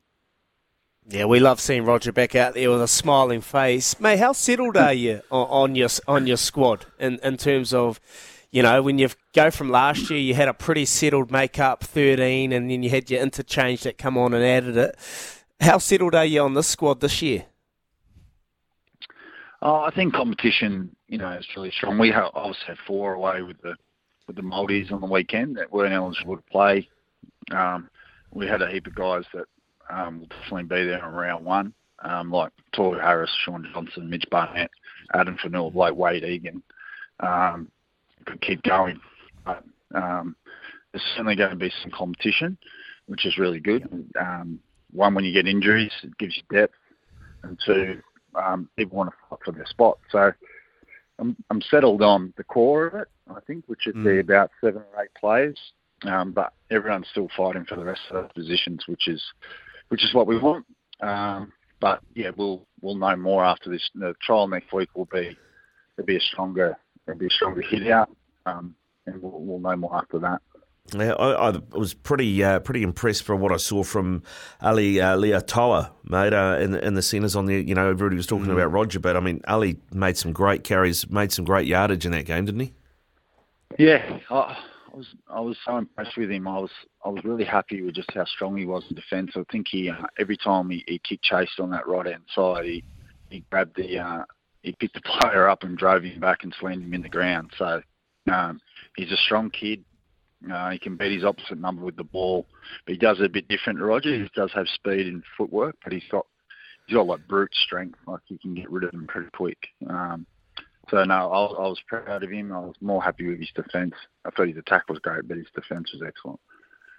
Andrew, um, when you when you lose your defensive coach and Justin Morgan, you could probably, particularly last year, I thought defensively you were outstanding, and, and defence wins competitions. when you lose Justin Morgan, have you made had to make certain adjustments into the way that you are defending to get everyone on the same page? Oh, Morgs didn't do our defence, so sorry to to say that. Oh. Uh, in 2022, he did. He did our defence. Yep. And last year, he was our forwards coach, and Rich Agar was Mm. our edge, edge edge coach. So um, they share that role. So Morgs does our did our forwards attack and defence, and now Slade Griffin does that role, and Rich Agar does our our edge, which is our backs defence and our backs attack. So we we flipped it last year, so it was done it was done differently, but we've got continuity there with um, Slade coming in, just uh, because he was there all last year in that reserve grade role. He, he saw the way that we did it, and, and he transitioned really well. So it's been seamless at the moment. Um, we haven't made any adjustments on the way we want to defend. We just double down and want to be even better at it. I guess the big question uh, for round one is who partners Shaun Johnson in the halves. You had Chanel Harris Tavita and Luke Metcalf got an opportunity uh, this weekend gone. Uh, Luke Hanson made a great cameo, a young fella I know that probably won't see too much in first grade, but he's there or thereabouts. Uh, Tamati Martin and, and Dills Walker are obviously options for you as well. Are you, are you clear in your head as to who might partner Shaun in, in round one? No, no, I'm not. I'm not. I wish I was. Yeah, I wish I was. But um, once again, that's you know that's a good opportunity. Um, you know, just the breed competition, I suppose. But um, yeah, Tamati was obviously away with the Maldies. Luke did a good job. I thought Chanel was excellent in his first game back. So we, we only gave Chanel 40 just to back into it. Luke played 60 yesterday. Um, but yeah, we'll we'll know more after this week coming. But they've all trained really well and given themselves a good opportunity to be there. Yeah, just on Chanel, he played really well yesterday for 40 minutes. But how was it? Has it been a difficult task for him getting back into the NRL, uh, NRL mode after having a, a bit of an extended period off away from the game? I think it's um, I think it's more the um, the physical component, not of the reps around tackling and stuff. Like if anyone knows Chanel, he's, he's really tough and competitive, and he actually enjoy, enjoys that. But I think the, the the big thing for him was just the 12 months he's travelled the world, and he might have lifted some weights, gone for a jog here and there, but he hasn't had that repetition that his body his body's used to on a daily basis as an NRL player. Um, and 12 months away from it, it's going to take time to build that back up. But he's he's pretty focused on making sure that he's body, um, and that's why we just don't want to break him and and throw him in straight away for 80 minutes yesterday or anything like that. We just want to ease him into it.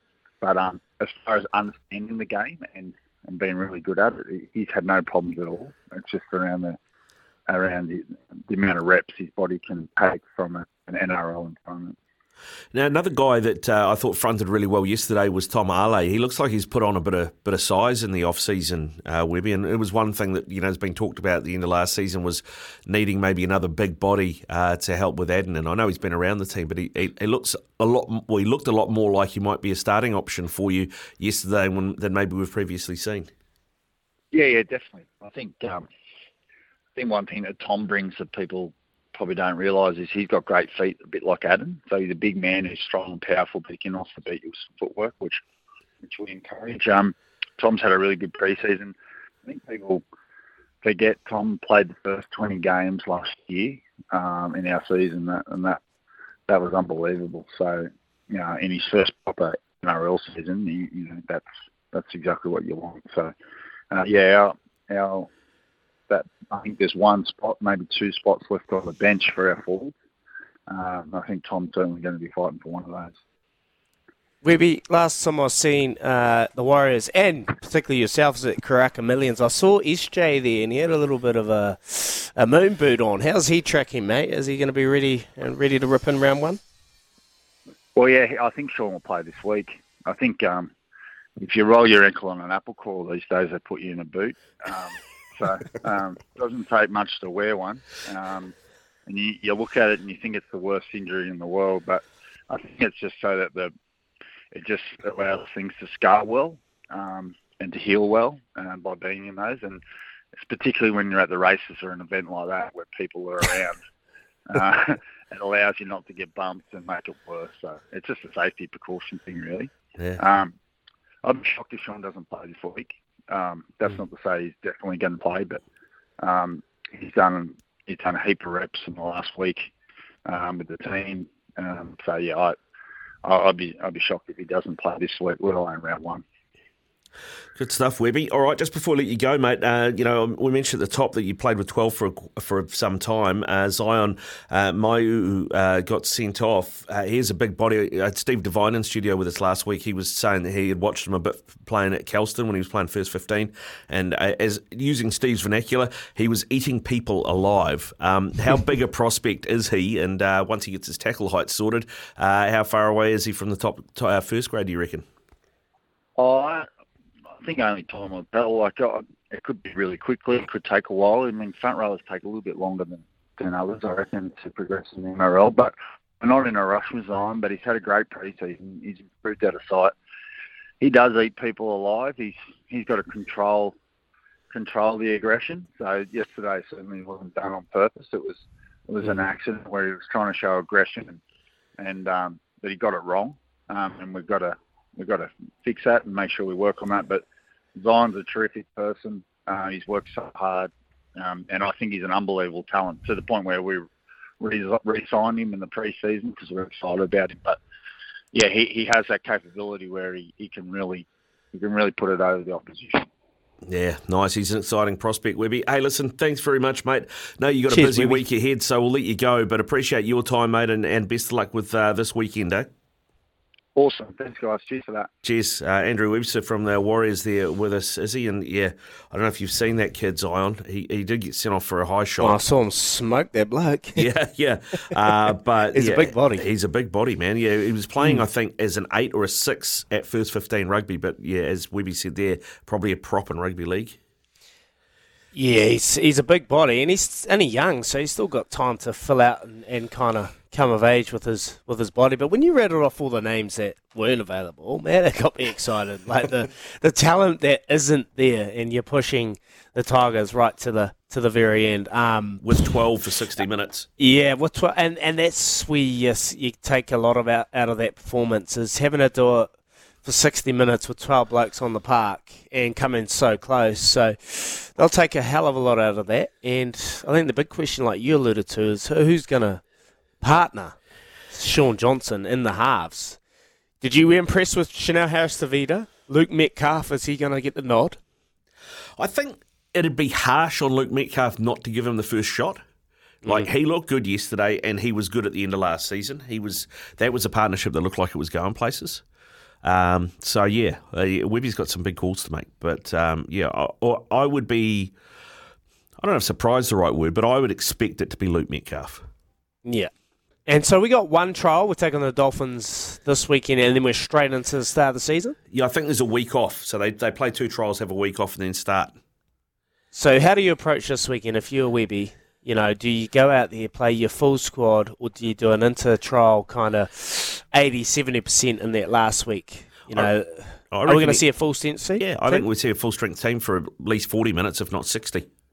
Mm. It'll be good. Keen to hear from you. Double eight, double three. Let us know what you made of that. And if you were there yesterday, if you went along to the Warriors um, at Apollo Stadium, give us give us a, a call on 0800 150 811 or text us double eight, double three and tell us what you saw. It is 821 here on SENZ. Breakfast powered by Kubota. Take on any job with Kubota's mowers, tractors and land pride attachments.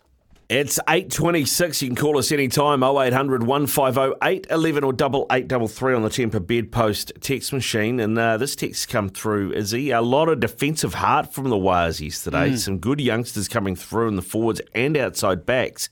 But I feel if either Egan or SJ were out for an extended period, we'd slide down the table rapidly. That is from Cess. Yeah, it's a good point. Um, yeah, when you're 12, you know, when you're down to 12 men in, for 60 odd minutes, um, you think that game could slip away from them. And it, and it did to an extent. The, the Tigers got out to a start, uh, pretty comfortable lead, but they found a way. They dug deep. And the point, yeah, if Shaun Johnson or Egan go out, Egan probably, we know how important he is in the hooker role, but when you've got Freddie Lussick and you've got Jazz Tevaga that could potentially fill that gap. Or even Dills probably Walker. doesn't. Or Dylan Walker doesn't really concern me as much as if Shaun Johnson goes down. If Shaun Johnson goes down, and we know how impressive he was for the Warriors next year, you'd have to say that'll be a huge blow. And who who is going to f- fill that gap if he is? So Chanel Harris Tavita coming back from a long period on, on the sidelines, he's going to get a crack. We've already let go of Ronald Volkman. He's obviously gone, and that unfortunate situations happened. Then you got Te Maire Martin. Now Te Maire Martin a couple of years ago came in, and we thought that he was going to be the one to take us through for the next couple of years after get overcoming some health injuries. Um, so I could see him taking that place, but it'll be pretty concerning knowing that um, that Shaun is if if it happens, the unfortunate that we're going to be in a situation. But the reality is, mate, he's he's aging, so we're going to have to probably this year. The, how do you approach this year? You, you give Shaun Johnson minutes, and we're going to give him minutes because we want to win the competition. But then you've got to blood some new talent coming through. so we might have to see a Chanel Harris Tavita given a crack. Well, I think he'll get his opportunities at times. You know, mm. I, I see him as potentially a guy who could be like a 14th man. You know, he could come off, cover a bit of hooker, cover a bit of halves. Same with Te Maire Martin potentially. But I think they really want to invest in Luke Metcalf. I think mm. that's that's where the future is. You know, and if you Is he the future at seven and a half? yeah, I think so. I think you pair him with Shaun. He he learns throughout the season. Picked up a lot last season, and then and then you know whether it's Te Maire Martin or Chanel Harris Tavita or somebody else once Shaun retires, because as far as we know, this is his last season. Although that was the, that that was the story last year as well. but you know that's kind of how you got to forward plan it, right? You have to, yeah. So you've got to plan for the future, at, not at the spot and demise of, of your team and, and the, the opportunity to go on and win a competition. But yeah, this is an interesting situation for the Warriors. Um, do they just go out and give it one last swan song, or, or do they try and blood? I think we try and blood as many as possible, give some certain minutes, and then see what's we'll see what's happening. So we don't want to get tripped up in the end. Really, when if the unthinkable happens, Shaun goes down, and we're stuck in a stuck in an unfortunate um, opportunity. Yeah, so let us know who you think uh, should partner Shaun in round one. Double eight double three is the Tempur Bedpost text machine. Here's Araha with news for Kubota. Take on any job this summer with Kubota's range. Check out the Grand Tour Hub at tab.co.nz. Bet safely R18. Paul Mawadi, good morning to you, sir. How was the weekend? Uh, very good, thank you. Yes, um, not the, not the worst down here. It's a, a fairly quiet one, but yeah, happy to get through it. Nice, mate. Nice. Now, uh, there was a question that came through. Uh, Kane Williamson, I think, before the second test, uh, was paying $12 to score a century in each innings. I'll be top run scorer, I should say, in each innings. How did that? Uh, uh, did anybody get on that at, at 12 bucks? Uh, yeah, I'm guessing that you didn't, uh, Riccardo. No, no. I got on a lot of things, and none of them were that. well, yeah. Uh, let, us just have a look here. No, there were a few people that got on. Don't you worry about that. Um, so yeah, that that twelve dollars was uh, snapped up by a number of punters. So uh, yeah, boy oh boy, has he been on fire um, just over the last couple of Test matches, and I'm really keen to see how it goes against uh, against the Australians, because then we'll get a really good idea of just, um, I guess, just how good this uh, Black Caps team is, first of all, um, and just how good. We, well, no, we already know how good Williamson is. Well, he's scored 32 Test centuries now. Um, he is, if not our best, one of our best ever um, batters. So I'm just looking forward to the first uh, T20, which starts this Wednesday, and the bookies have already got the market out um, for that. And the Australians, well, no surprises really, they are slight favourites there uh, at around the dollar sixty mark. Uh, the Black Caps out at um, what was it two twenty odd. So uh, money coming for the Black Caps though. Um, I guess punters have been, uh, I guess, buoyed by that performance against the South African C or D team. Um, and we've also seen a bit of money come a- along the way for Finn Allen to be the top run scorer for New Zealand uh, in that first T20. So Finn Allen at four dollars, he's the favourite to be our top run scorer, and he's the most popular uh, player at the moment. Beautiful. Looking forward to seeing that un- unfold. And Finn Allen, I think, is paying four bucks. Am I right? And to, to get Yes. top run scorer? That's right. that's Yep. Gen- generous, generous odds, mate. Uh, that'll get a real inkling to see where this team's at, uh, Paulie. But a big weekend of not only sport, but racing, particularly with our very own Queen of the Turf, Imperatriz, getting the job done at $1.50. Well, the tote would say that many backed it. Oh, she was very, very popular, yeah. um, and she rewarded punters. Uh, it, it looked as she was heading down the straight there at Flemington um, that she might get headed, but she's just so tough. Um, and Opie uh, once again rated her perfectly, so it, it was just a, a, a wonderful moment for New Zealand racing, and to see her in the black caviar um, knock over the best in Australia. As you say, she was around a dollar sixty, I think, on closing on the tote. Uh, punters, uh, look, she was going through a whole number of multis on Saturday, so she certainly rewarded those who followed her and those who may have been slightly concerned after her trial. Um, you don't get any prize money winning a trial. You don't get the big money winning trials. Um, she knows when to turn it on, and that's exactly what she did. So, uh, fantastic for Imperatriz and all connections, everyone involved. Beautiful. Yep, we've got Opie coming up on the show shortly, so we'll have a good chat to him about that. So it was a big weekend of racing, but uh, the NBA is taking a backward step at the moment because we've got the All Stars, and I'm just having a look at the East All Stars, East v West, and uh, there's a couple of power plays to have a wee crack at. Giannis Antetokounmpo, LeBron James, Stephen Curry, Kevin Durant to score 100 plus points combined is paying $2.25. You have to say that is assured money. There is no defense in that game. No, that's exactly right, uh, and that's one of the uh, most popular power plays uh, in that All Star game today, where the East are slight outsiders at two dollars and eleven cents, the West at dollar sixty seven. The boys have got some boosted markets out there as well. Um, Mm. One that's proved very popular with punters, Giannis and LeBron each scored 30 or more points, boosted from 550 up to 650. As you say, uh, defense, uh, well, there there really isn't any in the All NBA All Star game, so that has been snapped up, as has that uh, power play that you just mentioned, the uh, Giannis, LeBron, Steph, and uh, uh, Durant all uh, to score 100 points com- combined, 100 or more points combined at 225 has been picked up. And there are a number of other uh, power plays that involve players scoring a number of three pointers. They have also proved very, very popular with punters. So the boys have pushed the boat out there. Uh, there, there should be a power play for just about every single punter out there uh, as I go through them right now. Uh, Paulie, we had uh, we had uh, obviously rugby league trials kicked off uh, the weekend, the All Star game, and then all the clubs were in were in action as well, playing their first trial matches. Uh, did that that sort of form guide see a, a little bit of money come in for the uh, the outrights, like the uh, grand final winner? I'm looking, uh, seeing the Panthers are still sort of out in front there at 375 as the as the clear favourite.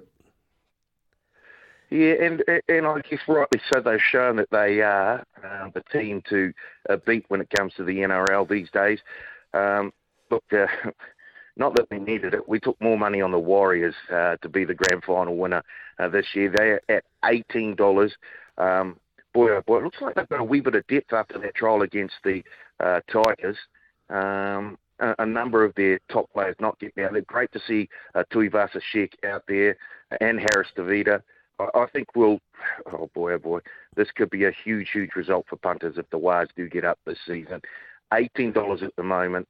Uh, outside of the Wars, the Panthers have proved very popular with punters at $3.75. There's a bit of money for the South Sydney Rabbitohs as well at $8.50. But by far and away, no surprise, that, in fact, in almost every single one of those futures books, the Wars are the best back team in the NRL uh, this side of the Tasman. So I, I don't think I'm uh, revealing any trade secrets when I say that they are a terrible, terrible result for the TOP, the Wars. Get up the wires. Great to have Andrew Webster on the show. What about uh, what about Super Rugby, mate? Look, when you look at Super Rugby, it's taking place this weekend and preseason. You don't read too much into it, but I've been relatively impressed with the Blues. Does anyone follow me here? Yeah, yeah. I'll tell you, uh, In the outright market uh, for Super Rugby uh, Pacific 2024, um, there are two teams that have been uh, we've seen quite a bit of action for, uh, and that's the Chiefs at three dollars and the Blues at five dollars. Um, so Crusaders uh, equal favourites with the Chiefs at three dollars. Um, just haven't seen quite as much interest in them uh, as we usually have, and I guess it's just the fact that, but possibly um, they've lost a whole lot of experience with Mo'unga and Whitelock not there anymore. They've had their injuries uh, prior to the season uh, starting. Um, so it, it'll be interesting to see how the uh, Crusaders do go about at the moment in that futures book. Chiefs and Blues at three dollars and five dollars uh, have been the most popular teams uh, to win Super Rugby Pacific 2024. I'm also just having a look at uh, golf at the moment because the Genesis um, Invitational is on right now, the final round, and you can bet live as we speak. Patrick Cantlay at the top of the market there. He's at three dollars. The big mover at the moment, Luke List, who eagled the par five first. Uh, he's only one shot back off Patrick Cantlay uh, as we speak, and he is four dollars and thirty three cents. Will Zalatoris also one shot back of Patrick Cantlay is at four fifty, and Xander Schauffele is at five dollars. There's a few other golfers there as well, um, but it looks like all the action is going to be in amongst those top four there. And I think I heard Izzy earlier this morning saying, "I'm done with travel." So could we just keep that keep that little snip there, and the next time he's on a donut, can we play that? Oh, I'm done with travel because it's a dollar one. He he won't be on another donut within the next month or two. well, give it five days, actually, Paul. They'll go to Queenstown on Sunday for the Open. So there you go. I, I, I apologise for that. And I'm just asking for a friend in regards to Tiger Woods' withdrawal from the Genesis. Do you get money back? Uh, I'll ask the bookies for you, Izzy. Uh, they, they handed out quite a bit of cash with Imperatriz winning on the on the weekend, so I'm not sure they've got too much ca- cash in their pockets at the moment. Uh, good stuff, Paulie. Uh, all right, mate. Uh, go well. We'll catch up with you tomorrow. Check Jeez, out all the odds, myself the promos, foot, haven't and boosted odds on the Grand Tour Hub. Dot, uh, at tab.co.nz. Bet safely. R18. Opie Bosson up next. It is 13 away from 9 o'clock, and uh, it is time for a Love Racing update. Love LoveRacing.nz, your home of thoroughbred racing. Opie Bosson joins us. Uh, morning, Opie. Congrats on a big weekend. Yeah, morning. How are you? Good, thanks. Mate, Not as full another up as, as Dagger, but good. not, not as full up as Opie, mate. He just went over and won plenty over in Australia and on Imperatriz. Hey, Opie, well done, mate. Well ridden over there. We, leading into this, there was a lot of talk in regards to Imperatriz's trial, but were you at all concerned heading into the race? Um, oh, yeah, there was a l- little bit of doubt over that trial, but um, Mark Walker was over there uh, the week prior, and he, he said she's 100%, and um, um, I just had to go believe in what he had, had what he thought, and um, he was right. She was 100%. I knew that as soon as I got on her. You rode the perfect race, mate. Um, you were second at the 400, your 800 metre, your 400. You still had to kick and get in front of Private Eye. When did you know you had it? Um, I always always thought I had him covered the, pretty much the whole race. Um, she just kept coming up underneath me, and, and every time I, I moved my hands, she, she was she was there. So um, and I knew um, him he had to go for his horse um, a bit bit before me with the, with his whip, and I just had to save save to the last bit, and she she kicked. Mate, you've created a bit of a relationship now with the Queen of the Turf, Imperatriz win- winning nine Group Ones, mate. What is it about this horse that makes it so special?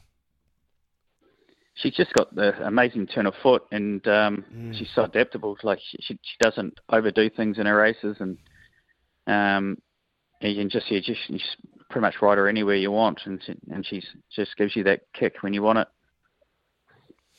Opie, we've we've seen Imperatriz over in New Zealand riding in our conditions, and we saw a bit of potential there. But now we're seeing that potential p- fulfilled over in Australia. What is it about Imperatriz racing in Australia, and why she's able to have so much success over there? I think she's just got a, a bit more stronger, um, and, and and a lot less niggles than what she what she had when she was younger, just through through um, growing pains and stuff like that. So um, no, she's the full package now, and uh, no, she's uh, and she's proven it over these sprint dis- distances in Australia. Mate, you've ridden plenty of special horses over your illustrious career. Where does uh, Imperatriz sit in their pecking order? Uh, she's the top for sure, easily. I, I've, I've never ridden a horse go to Australia and just dominate like the way she has. So that's uh, she's pretty special. What is it? What is it about Imperatriz that sits above others? She's fast. she wins. She wins. She wins you plenty. she, she, she's good money it for me, that's for sure. All right, mate. So you able to give us because Mark Walker gave nothing away for the what's next. Are you able to potentially share what you think may happen? Um, I'm I'm not 100 percent sure what, what they're doing as, as yet, but um, I just I, I don't I don't mind where she goes as long as I get to go and ride her. How does that happen, mate? Because you're winning plenty on her. How gutted would you be if uh, someone else got an opportunity, mate? Are you first dibs? I think I think I have got first dibs, but I think I just got to stay out of trouble, not get suspended or anything. Oh, beautiful. Hey, mate, we appreciate you coming on, Opie, and, and talking to us about that uh, stellar performance on the weekend. I know we had to go right to the line. Private Eye was pushing you right through the finish line, but you got the job done, and you got the owners paid 600000 in their pockets. So I think of the sling there, yep, your pockets are full, mate. Well done. Appreciate your time. No, thanks for having me, guys. Cheers, mate. Anytime. Opie Bosson, champion jockey there with us. Uh, nine away from What nine. horse, mate. Featuring Peking Duk, Sir Dave Dobbyn, Z and the Black Seeds book now at the Grand Tour. Dot NZ. Yeah, mate. I mean, she goes good, right? It's it's quite phenomenal, really. When you think about Imperatriz, when she raced in New Zealand, yeah, the talent was there, the potential was there, but you didn't think that she was going to go to Australia and have this success. Well, she's gone over and she's won nine Group Ones. She's won six straight in Australia, and the biggest, arguably the biggest races there, and arguably a country that is known to have sprinters. That is their genetics. That is their genetic makeup. They are sprinting gods in the racing world. We're traditionally known as stayers. Well, Imperatriz has gone over there and dominated, and uh, ridden by Opie in the Te Akau colours. Man, it's uh, an awesome journey. You look at the journey that well, I Wish I Win's taken us on. Well, this is the same with compar- Imperatriz with with the wins that she's been able to clock up over there. You, you just pray and, and you just one hope one day that you'd be a part of a horse like this, Rick. As uh, Opie, man, a few words she goes fast. She goes fast, which is what you want. She goes fast. Now, your chance, we, we, we've got to do the uh, Choices Flooring poll, and we're going to wrap that up uh, before we talk to Smithy. So, your last chance to vote, go to the SEN uh, app, find SENZ at breakfast, and you can vote. Uh, what was the uh, what was the um, poll today? Taylor well, Swift. Well, the poll was yeah, because Izzy's simply the best from the weekend was Taylor Swift selling out the MCG three times. So the poll was: Would you rather sit through a whole Taylor Swift concert or have hot knitting needles in your ears? Those are the two options. Go and vote. The choices flooring poll. We'll have the uh, result for that next. It's a couple of minutes away from nine o'clock. We've got to do our choices flooring poll as well. Design, visualise, and create your perfect floor with room view. Uh, now, Smithy is, is listening in, so let just me explain this for Smithy. Uh, we had our simply the best earlier this morning. Izzy's from the weekend was that it was Taylor Swift selling out the MCG three times over. So our choices flooring poll was: Would you rather sit through a Taylor Swift concert or put red hot knitting needles in your ears? Uh, here are the results: fifty-two percent would rather sit through a whole Taylor Swift concert. Forty-eight percent have gone the knitting needles. Smithy, Told where are you? Told you. Wow. I couldn't go through three of them. I really could not sit through three of them. Uh, You can to be appreciate one, perfectly though, honest. eh? Smith? Well, I could probably go to one um, if I had VIP tickets, didn't pay for any, and free, and it was free. Not sure I'd fork out three or four hundred bucks. That'll be honest. I get it. I can see it just as easily if I watch the Kansas City Chiefs play. and I- I don't have to listen to it.